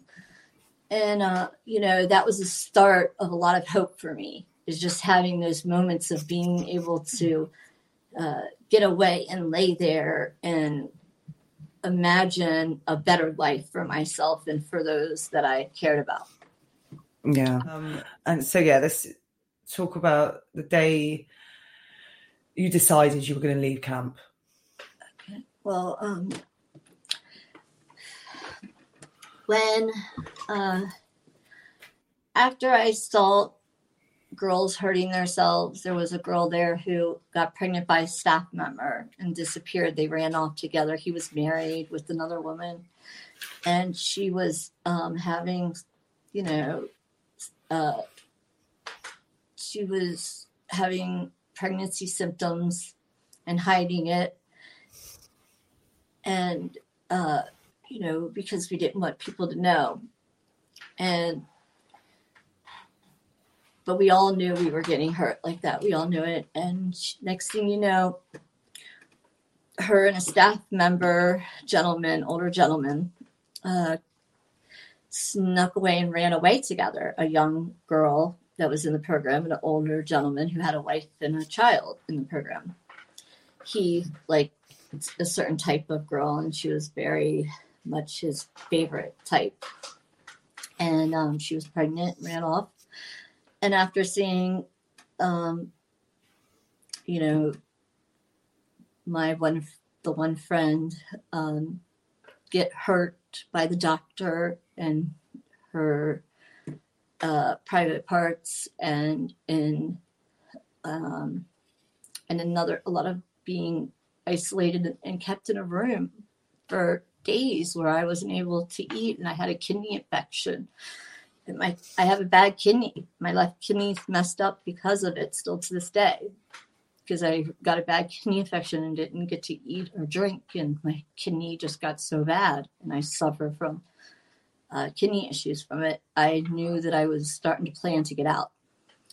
Um, and I was trying to save whatever information I could on the place. So when I got out, but they did room searches where they would throw away anything contraband. Contraband could be just writing down any information from the place at all because they don't want you to have any little letters about the place that you could accidentally leave with. So, but because of my dyslexia, they knew that I didn't have good handwriting. So they didn't bother to read my stuff very much um, in my room. So I was able to hide a little bit more and save as much as I could. Uh, my aunt came into, she thought I was just at some camp, you know, and she's like, why is this going on so long? Why has she been here for two years? This is weird. And she just pops up and she walks in and she sees a, a she sneaks in. She's younger, so they didn't notice that when she snuck in that she they thought she was just one of the girls and they were kind of yelling at her saying get back to the dorm get back to the dorm and she ran into the wrong building she ran into the boys building actually and um, when she ran into the boys building she saw them holding a boy, a young boy. She's she said he looked like he was 10, but he was 13 in his underwear and he was tied up and they were spraying uh, pine sol and uh, Windex on his face. And they were saying, You want to go home now? You want to go home now? And, um, which was regular things that they would do, you know, to teach you to be scared to not want to leave. You know, it's going to be even worse out there. You're going to get it even worse. We can stop it here, but once you leave there, you're going to get it worse out there. Well, then they took her to the administration building and they, she said, I want to see my niece. Uh, and she was shaken up. And they said, Your niece is in trouble. You're not allowed to see her. And she said, I, I demand to see my niece. I want to see my niece and they said she's in trouble. She has to um, haul wood and do punishment. And my aunt said, I'll haul wood with her. I'll do it with her. I want to see her. And they said, fine, you can leave the campus for a couple hours a day. We need to know exactly where you're at at all times. And uh, so they brought me into a room and threatened me real bad so that they would go back and get my sister and bring her there because I had a younger sister bring her in there if I didn't if I didn't come back or if I told her anything or if I didn't make what she, if when my aunt asked me what happened with that boy if I didn't make it out to be a joke that um you know, that they would go back and get my sister and bring my sister there. Would I really want my little sister there? Because she was coming of age where she could be there. And there was other, um, you know, stories like that that you'd hear. So I was scared. So I didn't say much. And my aunt, but what she saw, she started advocating for me. And eventually, my mom my dad i don't think ever wanted me to come back but i think my my mom deep down inside i think she wanted me to come back and be fixed. She just wanted me to be magically fixed and it all be okay. But the problem was is that when i was in new york they got separated and divorced. So when i and ne- they never told me because i didn't have much contact with them and so my mother winded up i found out that Pastor was going to New York. He had a lot of things going on with a lot of um, business transactions going on. He had a new sc- um, scam coming. Anytime he had new people that he could sell something to or spin something to, he would get a little busy. So I started paying attention to that. And he was flying out to Canada. So I knew he wasn't going to be there and I knew he wanted some extra protection. So I knew that there wasn't going to be as many guards. I told my family for my 16th birthday, I think it was, um, that God told Pastor that I was allowed to be free and go tell the world about how great this place is and that kids should go there to find Jesus. And my my mom showed up and and no, he wasn't there at the time, and I knew staff was very low. I took all that I could carry and just ran and told my mom to go, go, go, go. It's okay. I can't stand to say goodbye. It's too hard. It's too hard. I love them too much. But really, I was just scared that they would tell my mom, no, no, no, bring her back. She's not supposed to leave because nobody leaves on good terms. You either leave and he tries to call the cops on you, tries to institutionalize you, tries to uh, tries to discredit you in any way possible because he wants you to feel fearful of him still, even when you're out of there. Um, and I left, and luckily, my mom just kept going, and I was so I was just so thankful that she didn't turn around because she didn't believe me any of the other times. But because I spinned it to her in a way that I was healed and I was great and I was going to go do some great stuff instead of telling the truth that I was abused and hurt. Um, and I gave it a nice spin to it. She accepted it. But when I got home, and I saw that my parents were um, divorced. I remember a pastor telling me that my parents were evil and that they were devil worshippers, and I started getting scared of them.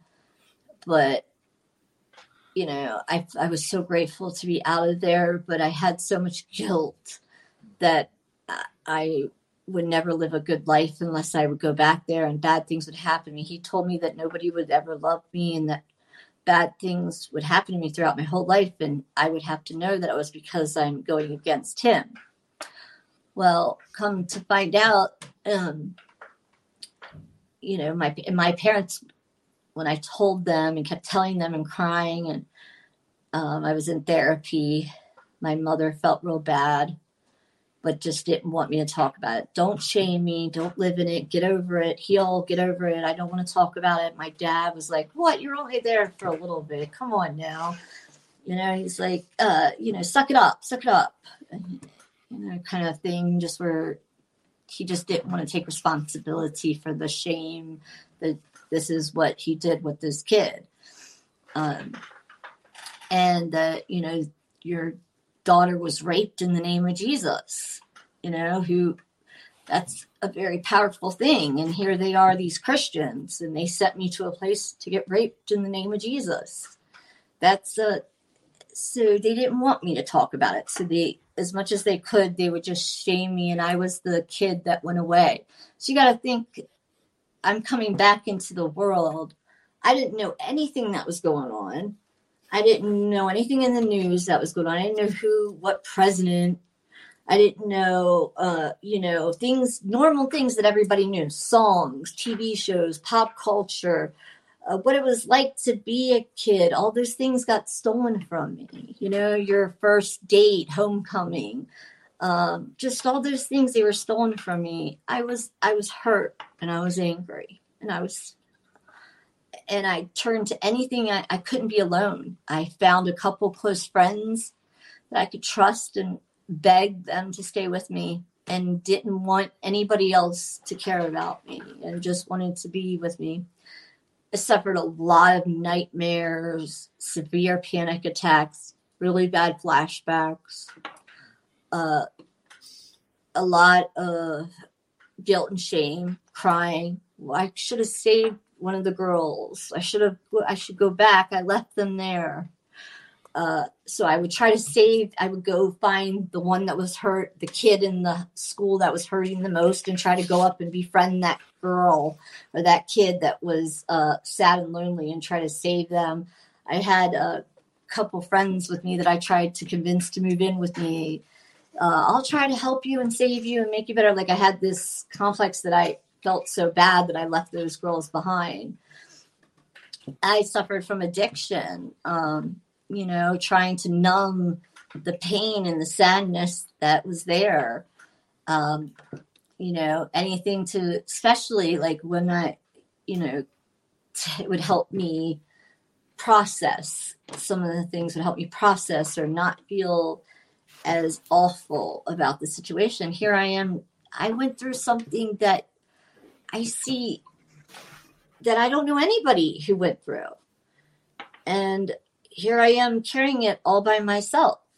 And then I have these flashbacks. I'd watch movies like Handmaid's Tale or uh, a show about something, and I'd have immediate. Almost PTSD. PT, yeah. And, well, I was diagnosed with CPTSD, complex post traumatic stress disorder. Mm.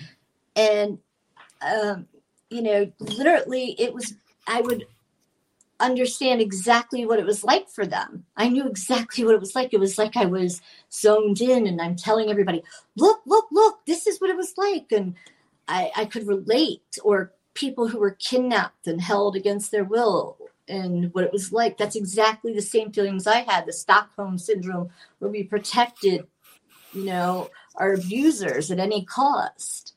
This is exactly all the same things that I dealt with. And mm. um and at some point I had children. Um, I had twins at 21 and they came out with some health issues. and they didn't even know I was having twins until I was like six months pregnant, which was so weird. Mm. But then when they did, when one of them was born, he was born with a rare deformity that nobody's had in over a hundred years. It was like a very rare deformity, and um, they didn't recognize that he was going to have it until he was born. And then they didn't know what it was. They had to have all these doctors fly in from different hospitals to look at him. And I remember the first thing I thought this is because I'm going against pastor. This is pastor's curse on me. I mean, and that's how even sick that these seeds, he, these imprints that he left in us, you know, in my mind, that even though it's years later, the, something severely goes wrong in my life, and I'm still in my mind blaming myself for going against pastor, that that's why my son is born with an issue. And of course, I know that that's not real, but I'm struggling with it. You know, it's still like a, well, maybe it is, maybe it's not. It's an inner battle struggle to where I can't function well because it it's whole it's over my head. And um my son had to have five brain surgeries at John Hopkins and reconstructive skull surgeries. He was the first one to do anything this big. And it was a really hard to get through something like that. So here I am again in a rare situation that nobody else has been in. And uh, I'm having to handle it and step up and be strong. And, um, but the one thing that I, I'm part of the thing that I took from it is that I said, my son, he looks at his twin and he says, Oh, he's what I'm supposed to look like um, because he was born with uh, instead of a cleft lip or a cleft palate, um, he was born with the cleft from the bottom of his nose up into his skull. So it left um, the brain kind of sinking down, hypertelorism, where the eyes are further apart, and basically where they had to reconstruct him a whole nose and and close close up his skull. But his identical twin doesn't have that problem. He just has a problem in his lungs and in his heart, so more inside. And I had to explain to um, my boys that we're all have to we all have to go through something. We all have something we have to carry. We all have a story. Each one of us has a story, whether it's small, big, little, or something, but we all have a story and we all have something. Some of us carry it on the outside, some of us carry it on the inside. And, you know, but we all have something. And our job is not to judge people, but to love people where they're at and help them grow and accept them. Um, you know, I wanted them to know that that there is still hope and there's still love and that you can go through something terrible and still come out not being ang- letting the anger consume you letting the sickness and darkness consume you but still um, finding some hope in that which is you know what i'm doing now which is what i'm really i mean i've been in therapy for years. I worked really hard in therapy for years to the fact that I even married my therapist years later.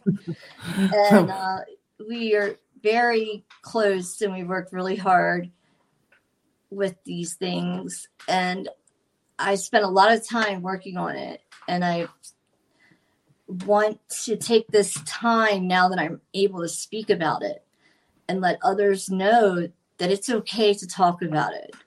That yeah the fear is lifted that I can be a voice and if I have to start away and then so other people can do it, I can I'll do that. I'll take the first steps.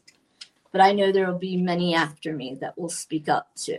I know there's going to be many more that will come after me. There that will speak up for the things that have happened to them too. And if I have to set an example for it, I want to be the one to do that and I'm documenting my recovery process on that on YouTube and um, and um, acceptance for you and I'm going to do it in a way that shows how I'm going to take legal action to to recover because I don't want this the main purpose of this is to make sure that the other kids are not getting hurt.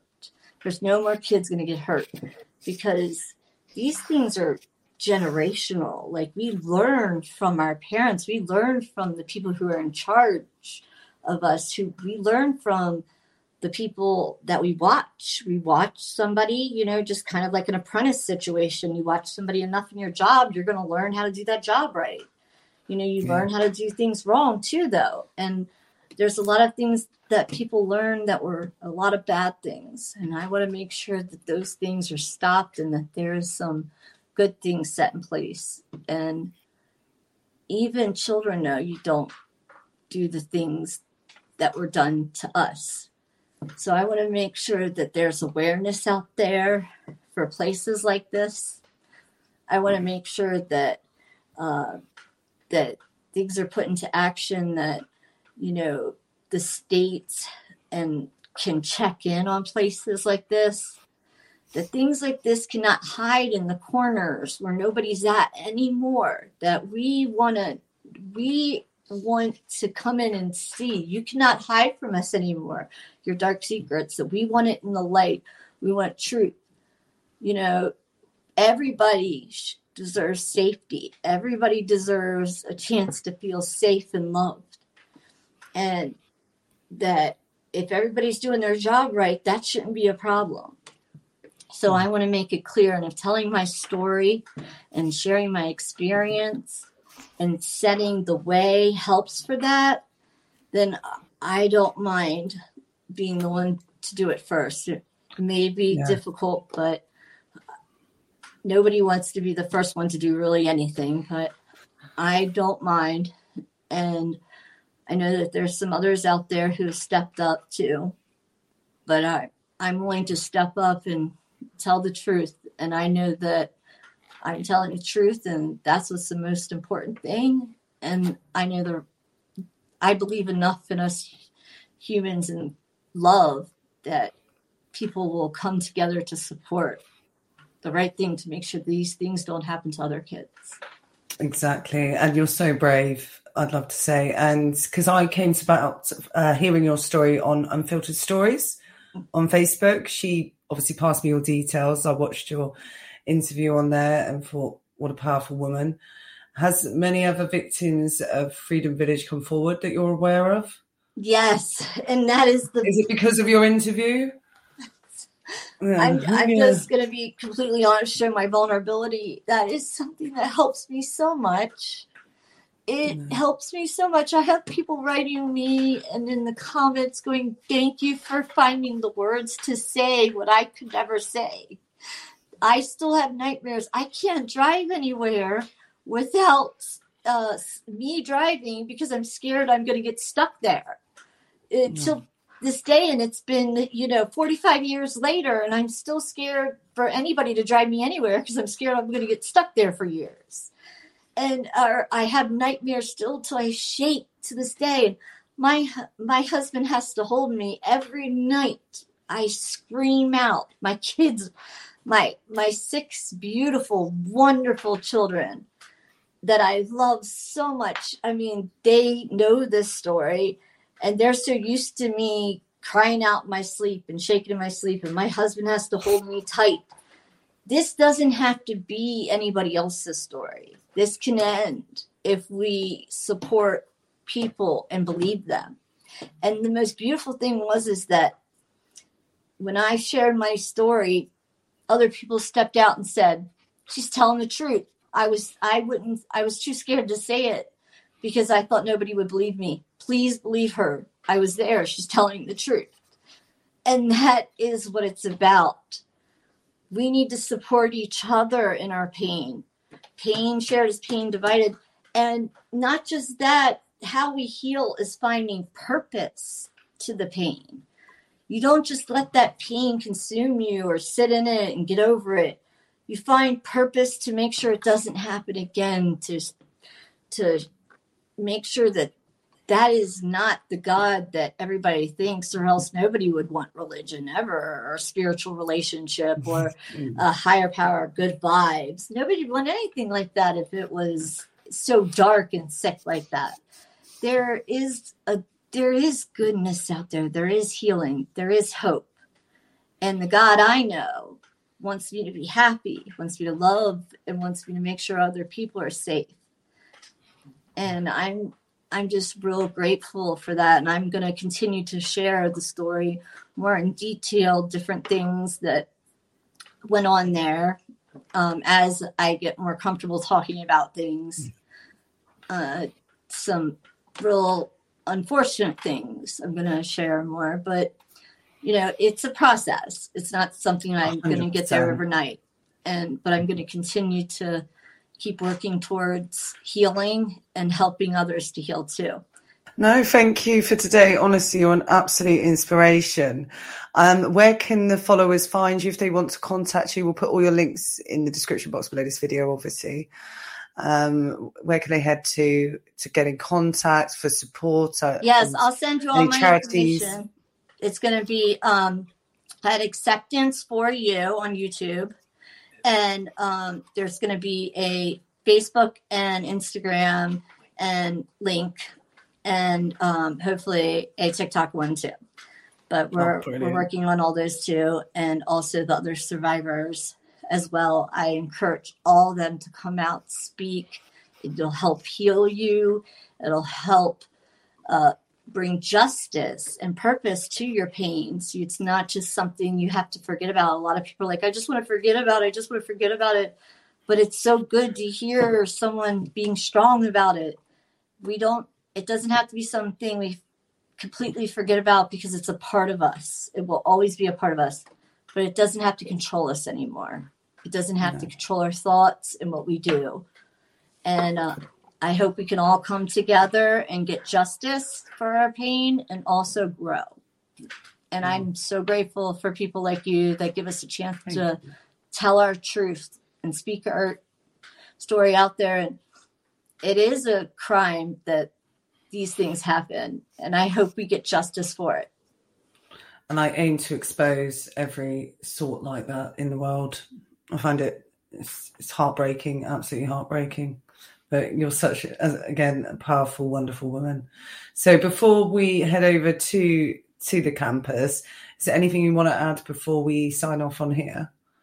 No i think i'm just so grateful for this opportunity and i look forward to showing you um, some things that i where i lived and this cult that i lived in that was and you know, some people wonder if they really were in a cult. Like, I don't even wonder. We know for sure that we were that we were in a in a cult, and that he was this leader. He was as he was as close to God as you possibly can get, and um, and I'm so glad that I'm free from it, and there is hope, and um, thank you for letting me share my story and my experience with everybody.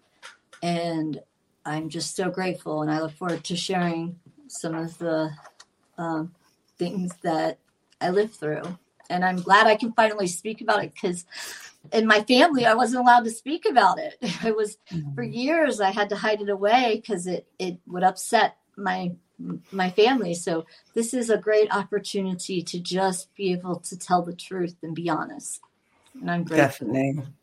And hopefully, all the lovely viewers, please leave comments uh, below in support for Danielle. Uh, like Thank and subscribe. No, always. Um, so yeah, we're going to head over to campus now. I'll pause the video.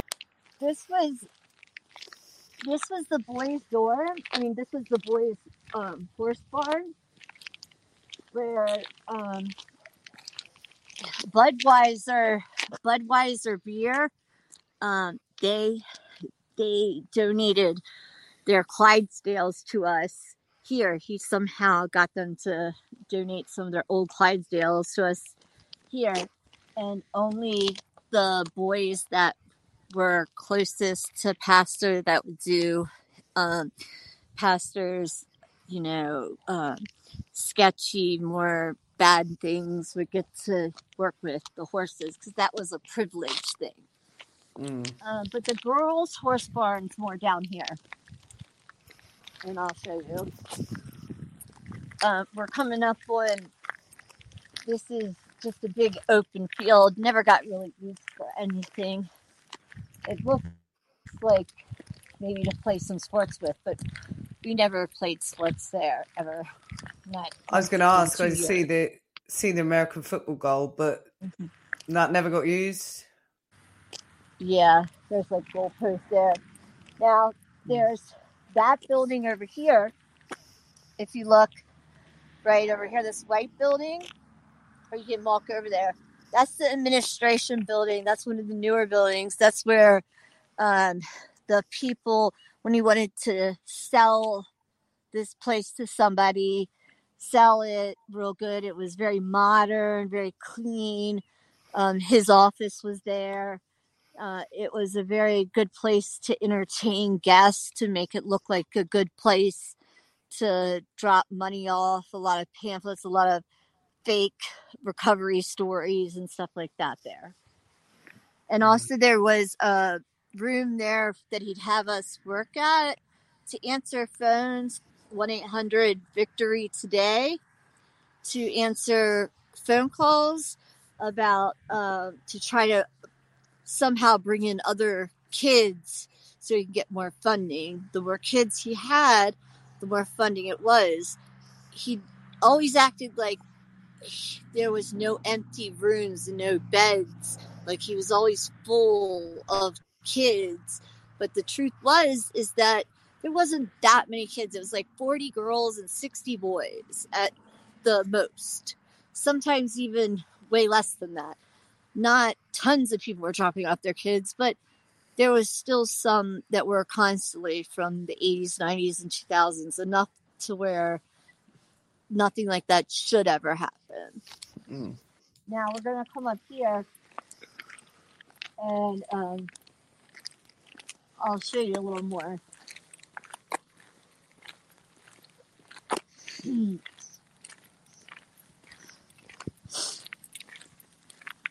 Does it feel quite eerie being there now?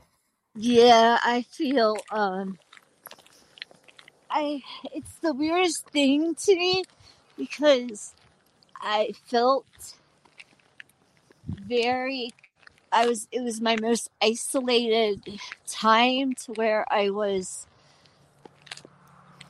the most saddest, but I also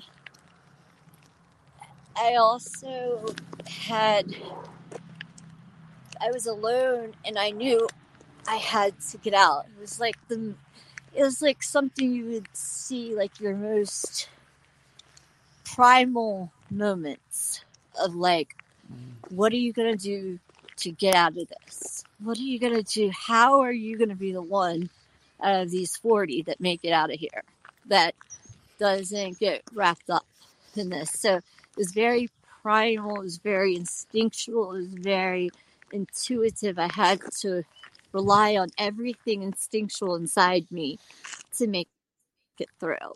So, hmm. But at the same sense, there's a lot of sickness and darkness here, a lot of sadness, and a lot of things that went on here. I mean, this was a home right here that they used for.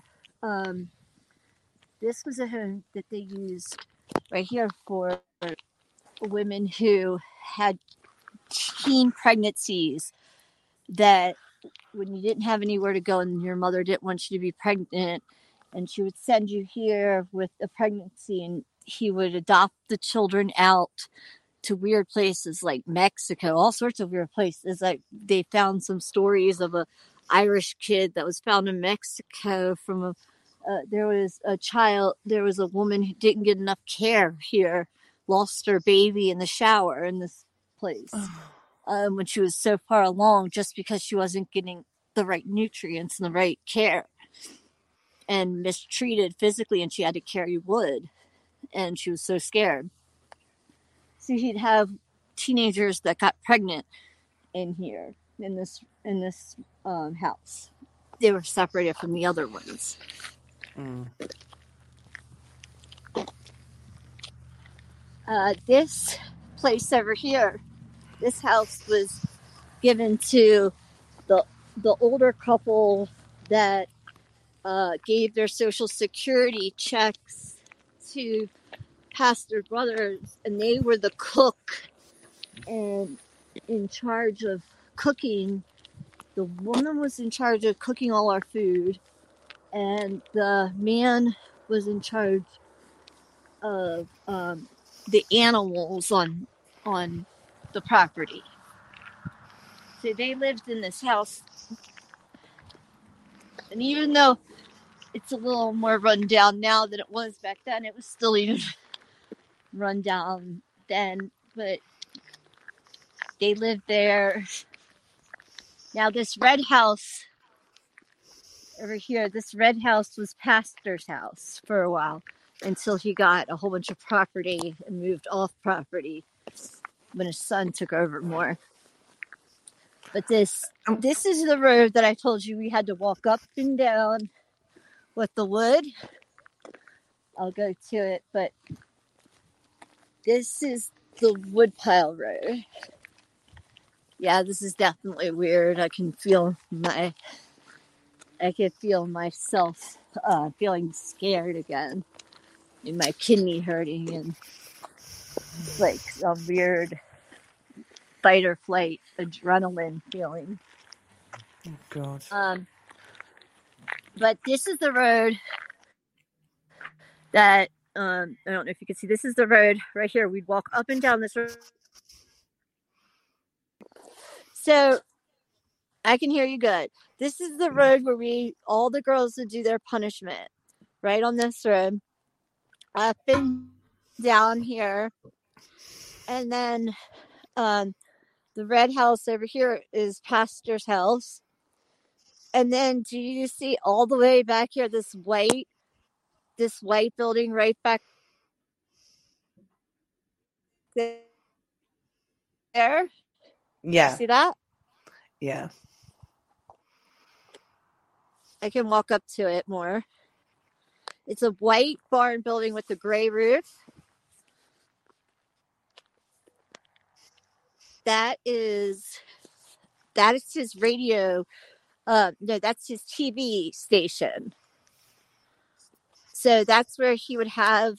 Um, he would pick every week on Friday. He would pick a couple of us kids to go on to film his um let's walk down there to film his uh, television shows where he would have us walk and tell us lies like he would tell us to say extreme things like we would be devil worshippers or wiccans or um you know we would be uh we were good we would be stuck on heroin and drugs if it wasn't for him.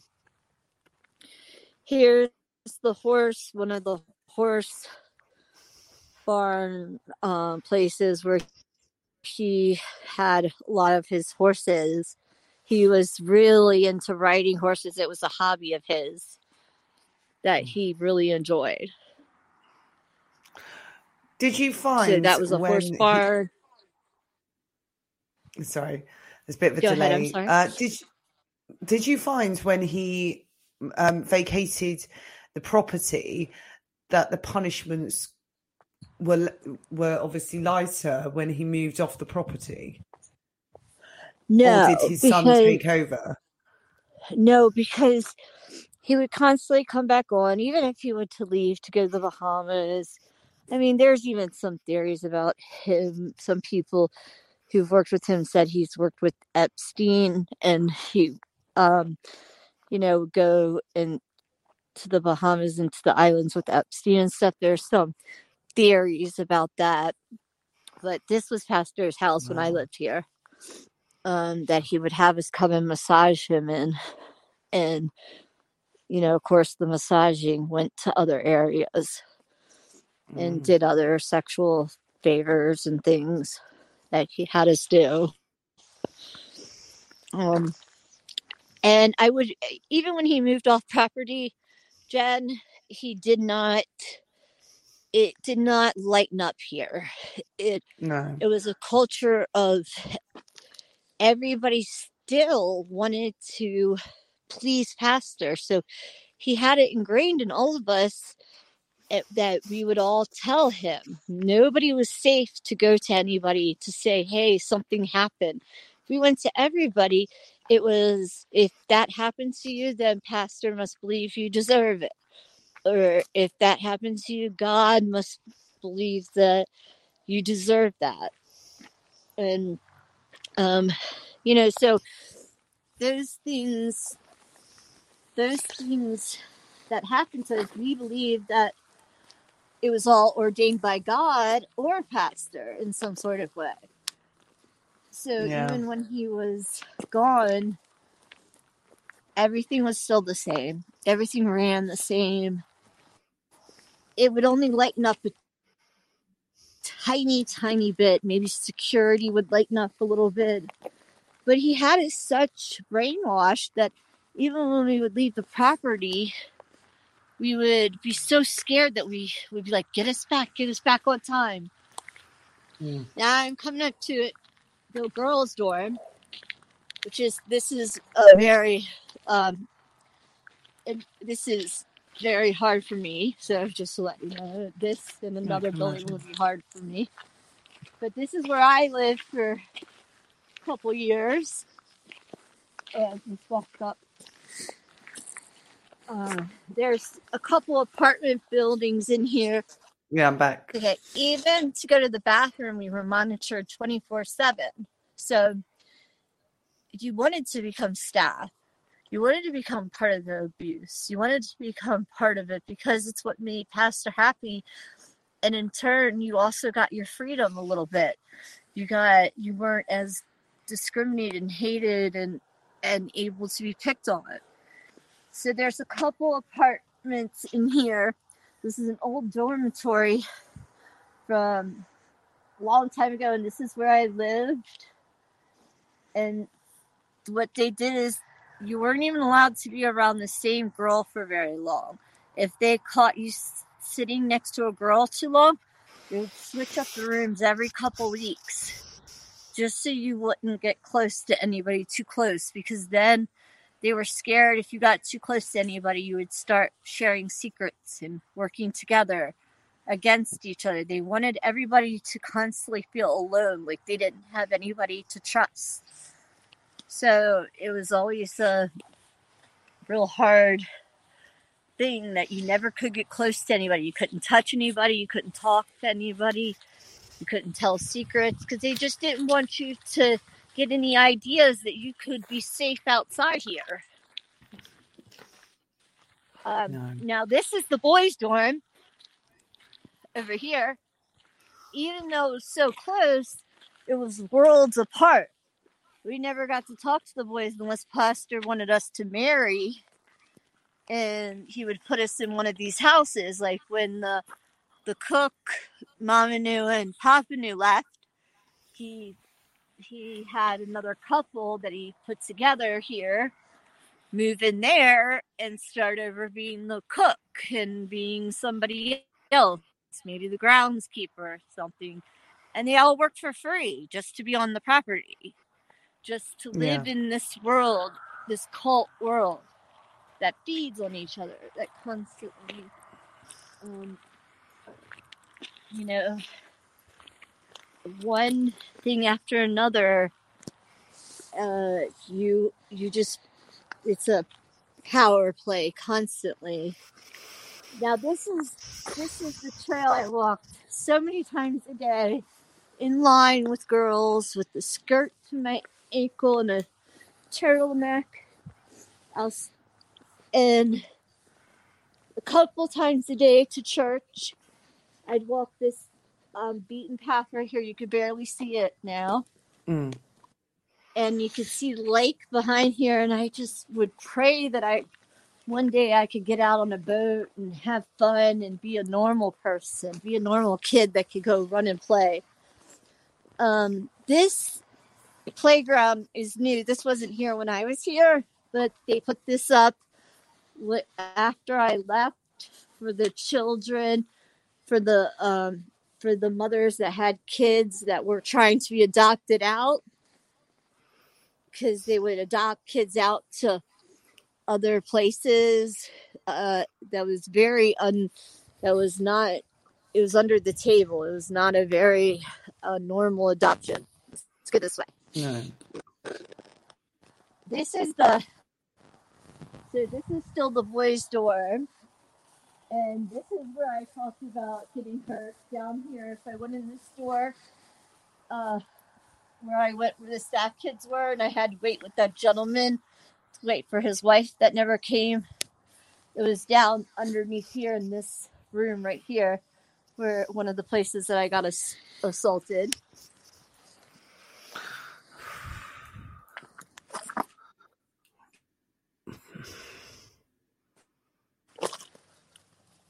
This is.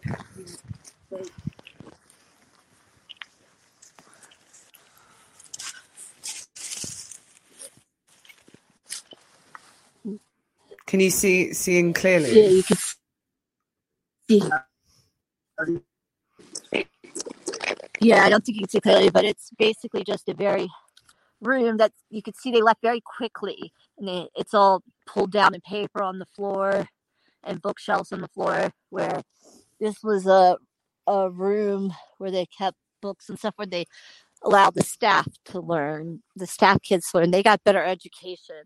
Our education wasn't even real this is the church and the cafeteria building right here. Now, Mm. this is where I first got raped and my first encounter, my first rape and my first sexual encounter with pastor brothers was in this room. And I was looking out the window, looking at that lake right there, wishing that it wasn't happening to me in the story I told you earlier. Yeah. And if you come here, you can see there's some, well, you can tell they left in a hurry when you look up here. But us Around there. on the other side, it might be on this side too. But this was the church side. This was the food side.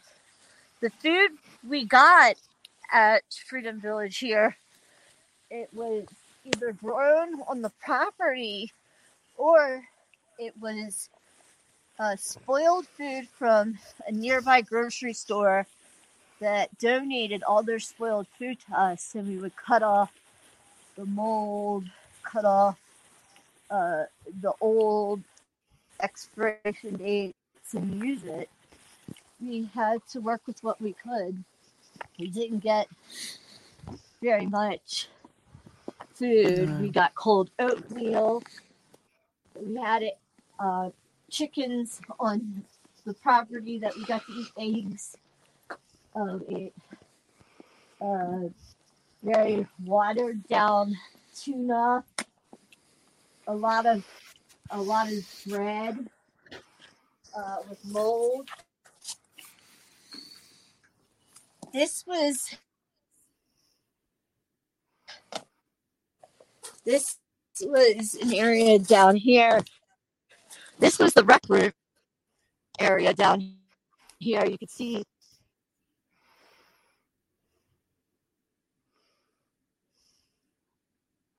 I there's mean, not much of it left, but there was a rec room area that when you you got told somebody um, was thinking about running away or was thinking about um, uh, going home or or was thinking about um, talk uh, doing something that pastor said you shouldn't really do.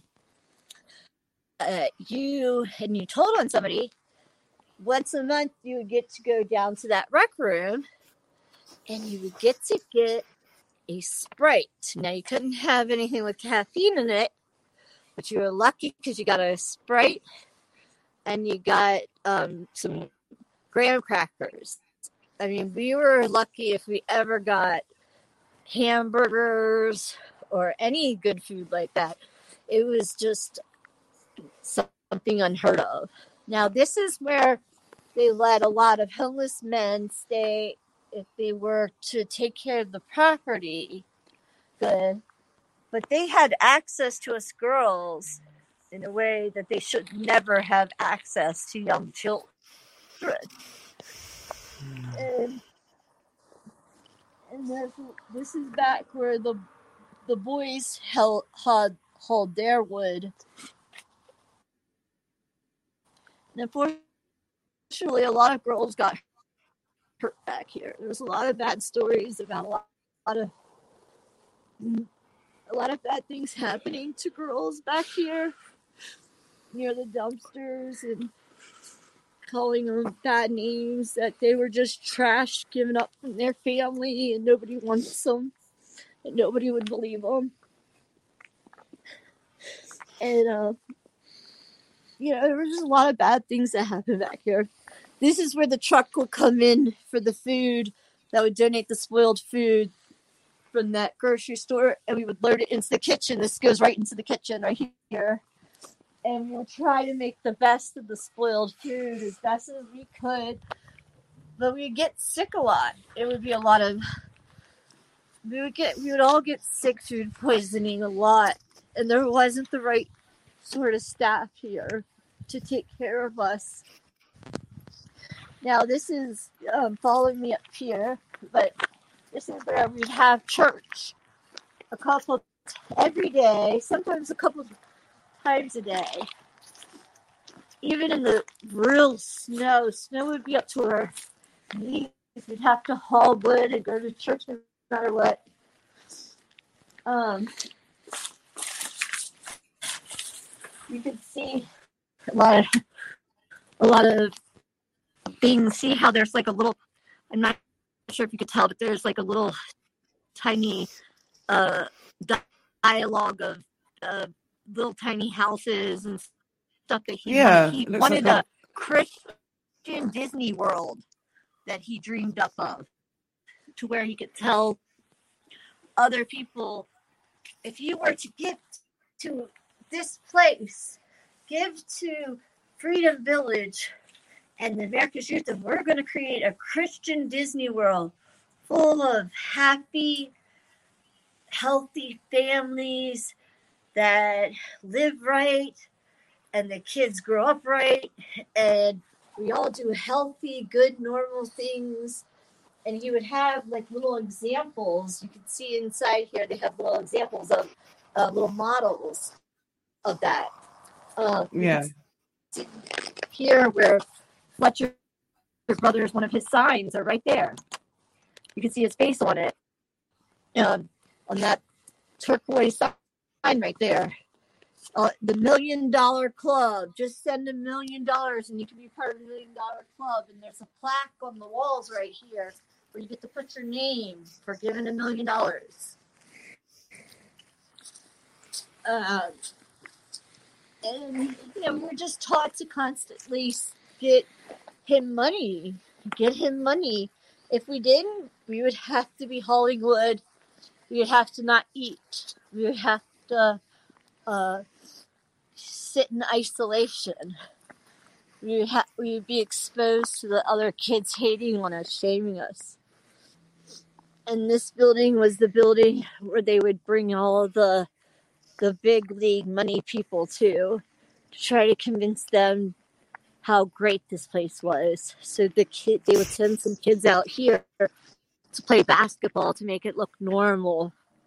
Mm. Um, why they had some donor, some people donating money to see what a great place this was. And you could see that there was, they always had security guards. One of the main things I also want to let you know, Jen, Mm. in the chapel here, he had a steel plate behind him built into the walls of the chapel because he thought he was going to get shot in the back of the head. He thought for sure people were coming to get him. He was so paranoid. He had steel plates and bodyguards with him because he he was wanted for screwing over people for so much money that they're in the behind the church pulpit. He had a steel plate put in so he wouldn't get shot in the back of the head. And he had a gun hmm. behind there, and he had also a bodyguard. So to children, that looks larger than life. Even to Was some there parents. any? sorry. Was there any known attempts on his life? I'm sorry. Can you repeat that? Was there any known attempts on his life during his, the period he was I in never power? saw it. He would make claims. He would he would tell stories. I don't know if he was just mentally ill or just wanted to scare us or Yeah. if maybe he really did borrow money from the wrong people and they were coming after him. But as far as what I saw personally, I can't tell you that anybody came after him hmm. ever. It, you know, looking back at it now, it just seems like a scared man that trick tried to trick everybody and was knew he was doing wrong things and just was very paranoid because he knew it was finally going to catch up to him. But I mean, maybe there was things going on that I didn't know because he was constantly traveling, living lavish lifestyles, you know, and we were in a dorm with the walls crumbling and it cold and freezing. I mean, we're in upstate New York, right by Canada. So this is a very cold area. There gets a lot of snow here. There's a couple of these signs. Ah, Freedom Village. You would say at the end there's like like a little thing down here. It says 1 800 victory today, Freedom Village. Um, but that was just a scheme to try to to try to um, you know to try to bring in more money that he had us doing. Yes, please do, and thank you for showing you know showing the audience around something you know so horrific And I'll- I'll personal message to you right- yourself. Right back when I'm in the car. Yep, Okay. no problem, and we're going to sign out. Thank you, Danielle. Thank you, Jen. Here, I'll talk Yep, to you one second to where I can hear you better and the All car right. room is there. Okay. Give me one second. No problem. And yeah, I'd like to to hear sort of what you were were just um, saying at the end there. If you could repeat that when the signal's a little bit better, because it was a bit crackly where you're out and about. Well, Jen, thank you for No, thank you. exposing everything and having, um, you know, you know, inviting me to share my story and my experience That and my hopes. And I, I, I'm glad I made a new friend and somebody that I. You certainly have. Thank you, and thank you to Brendan as well, guys. You're great.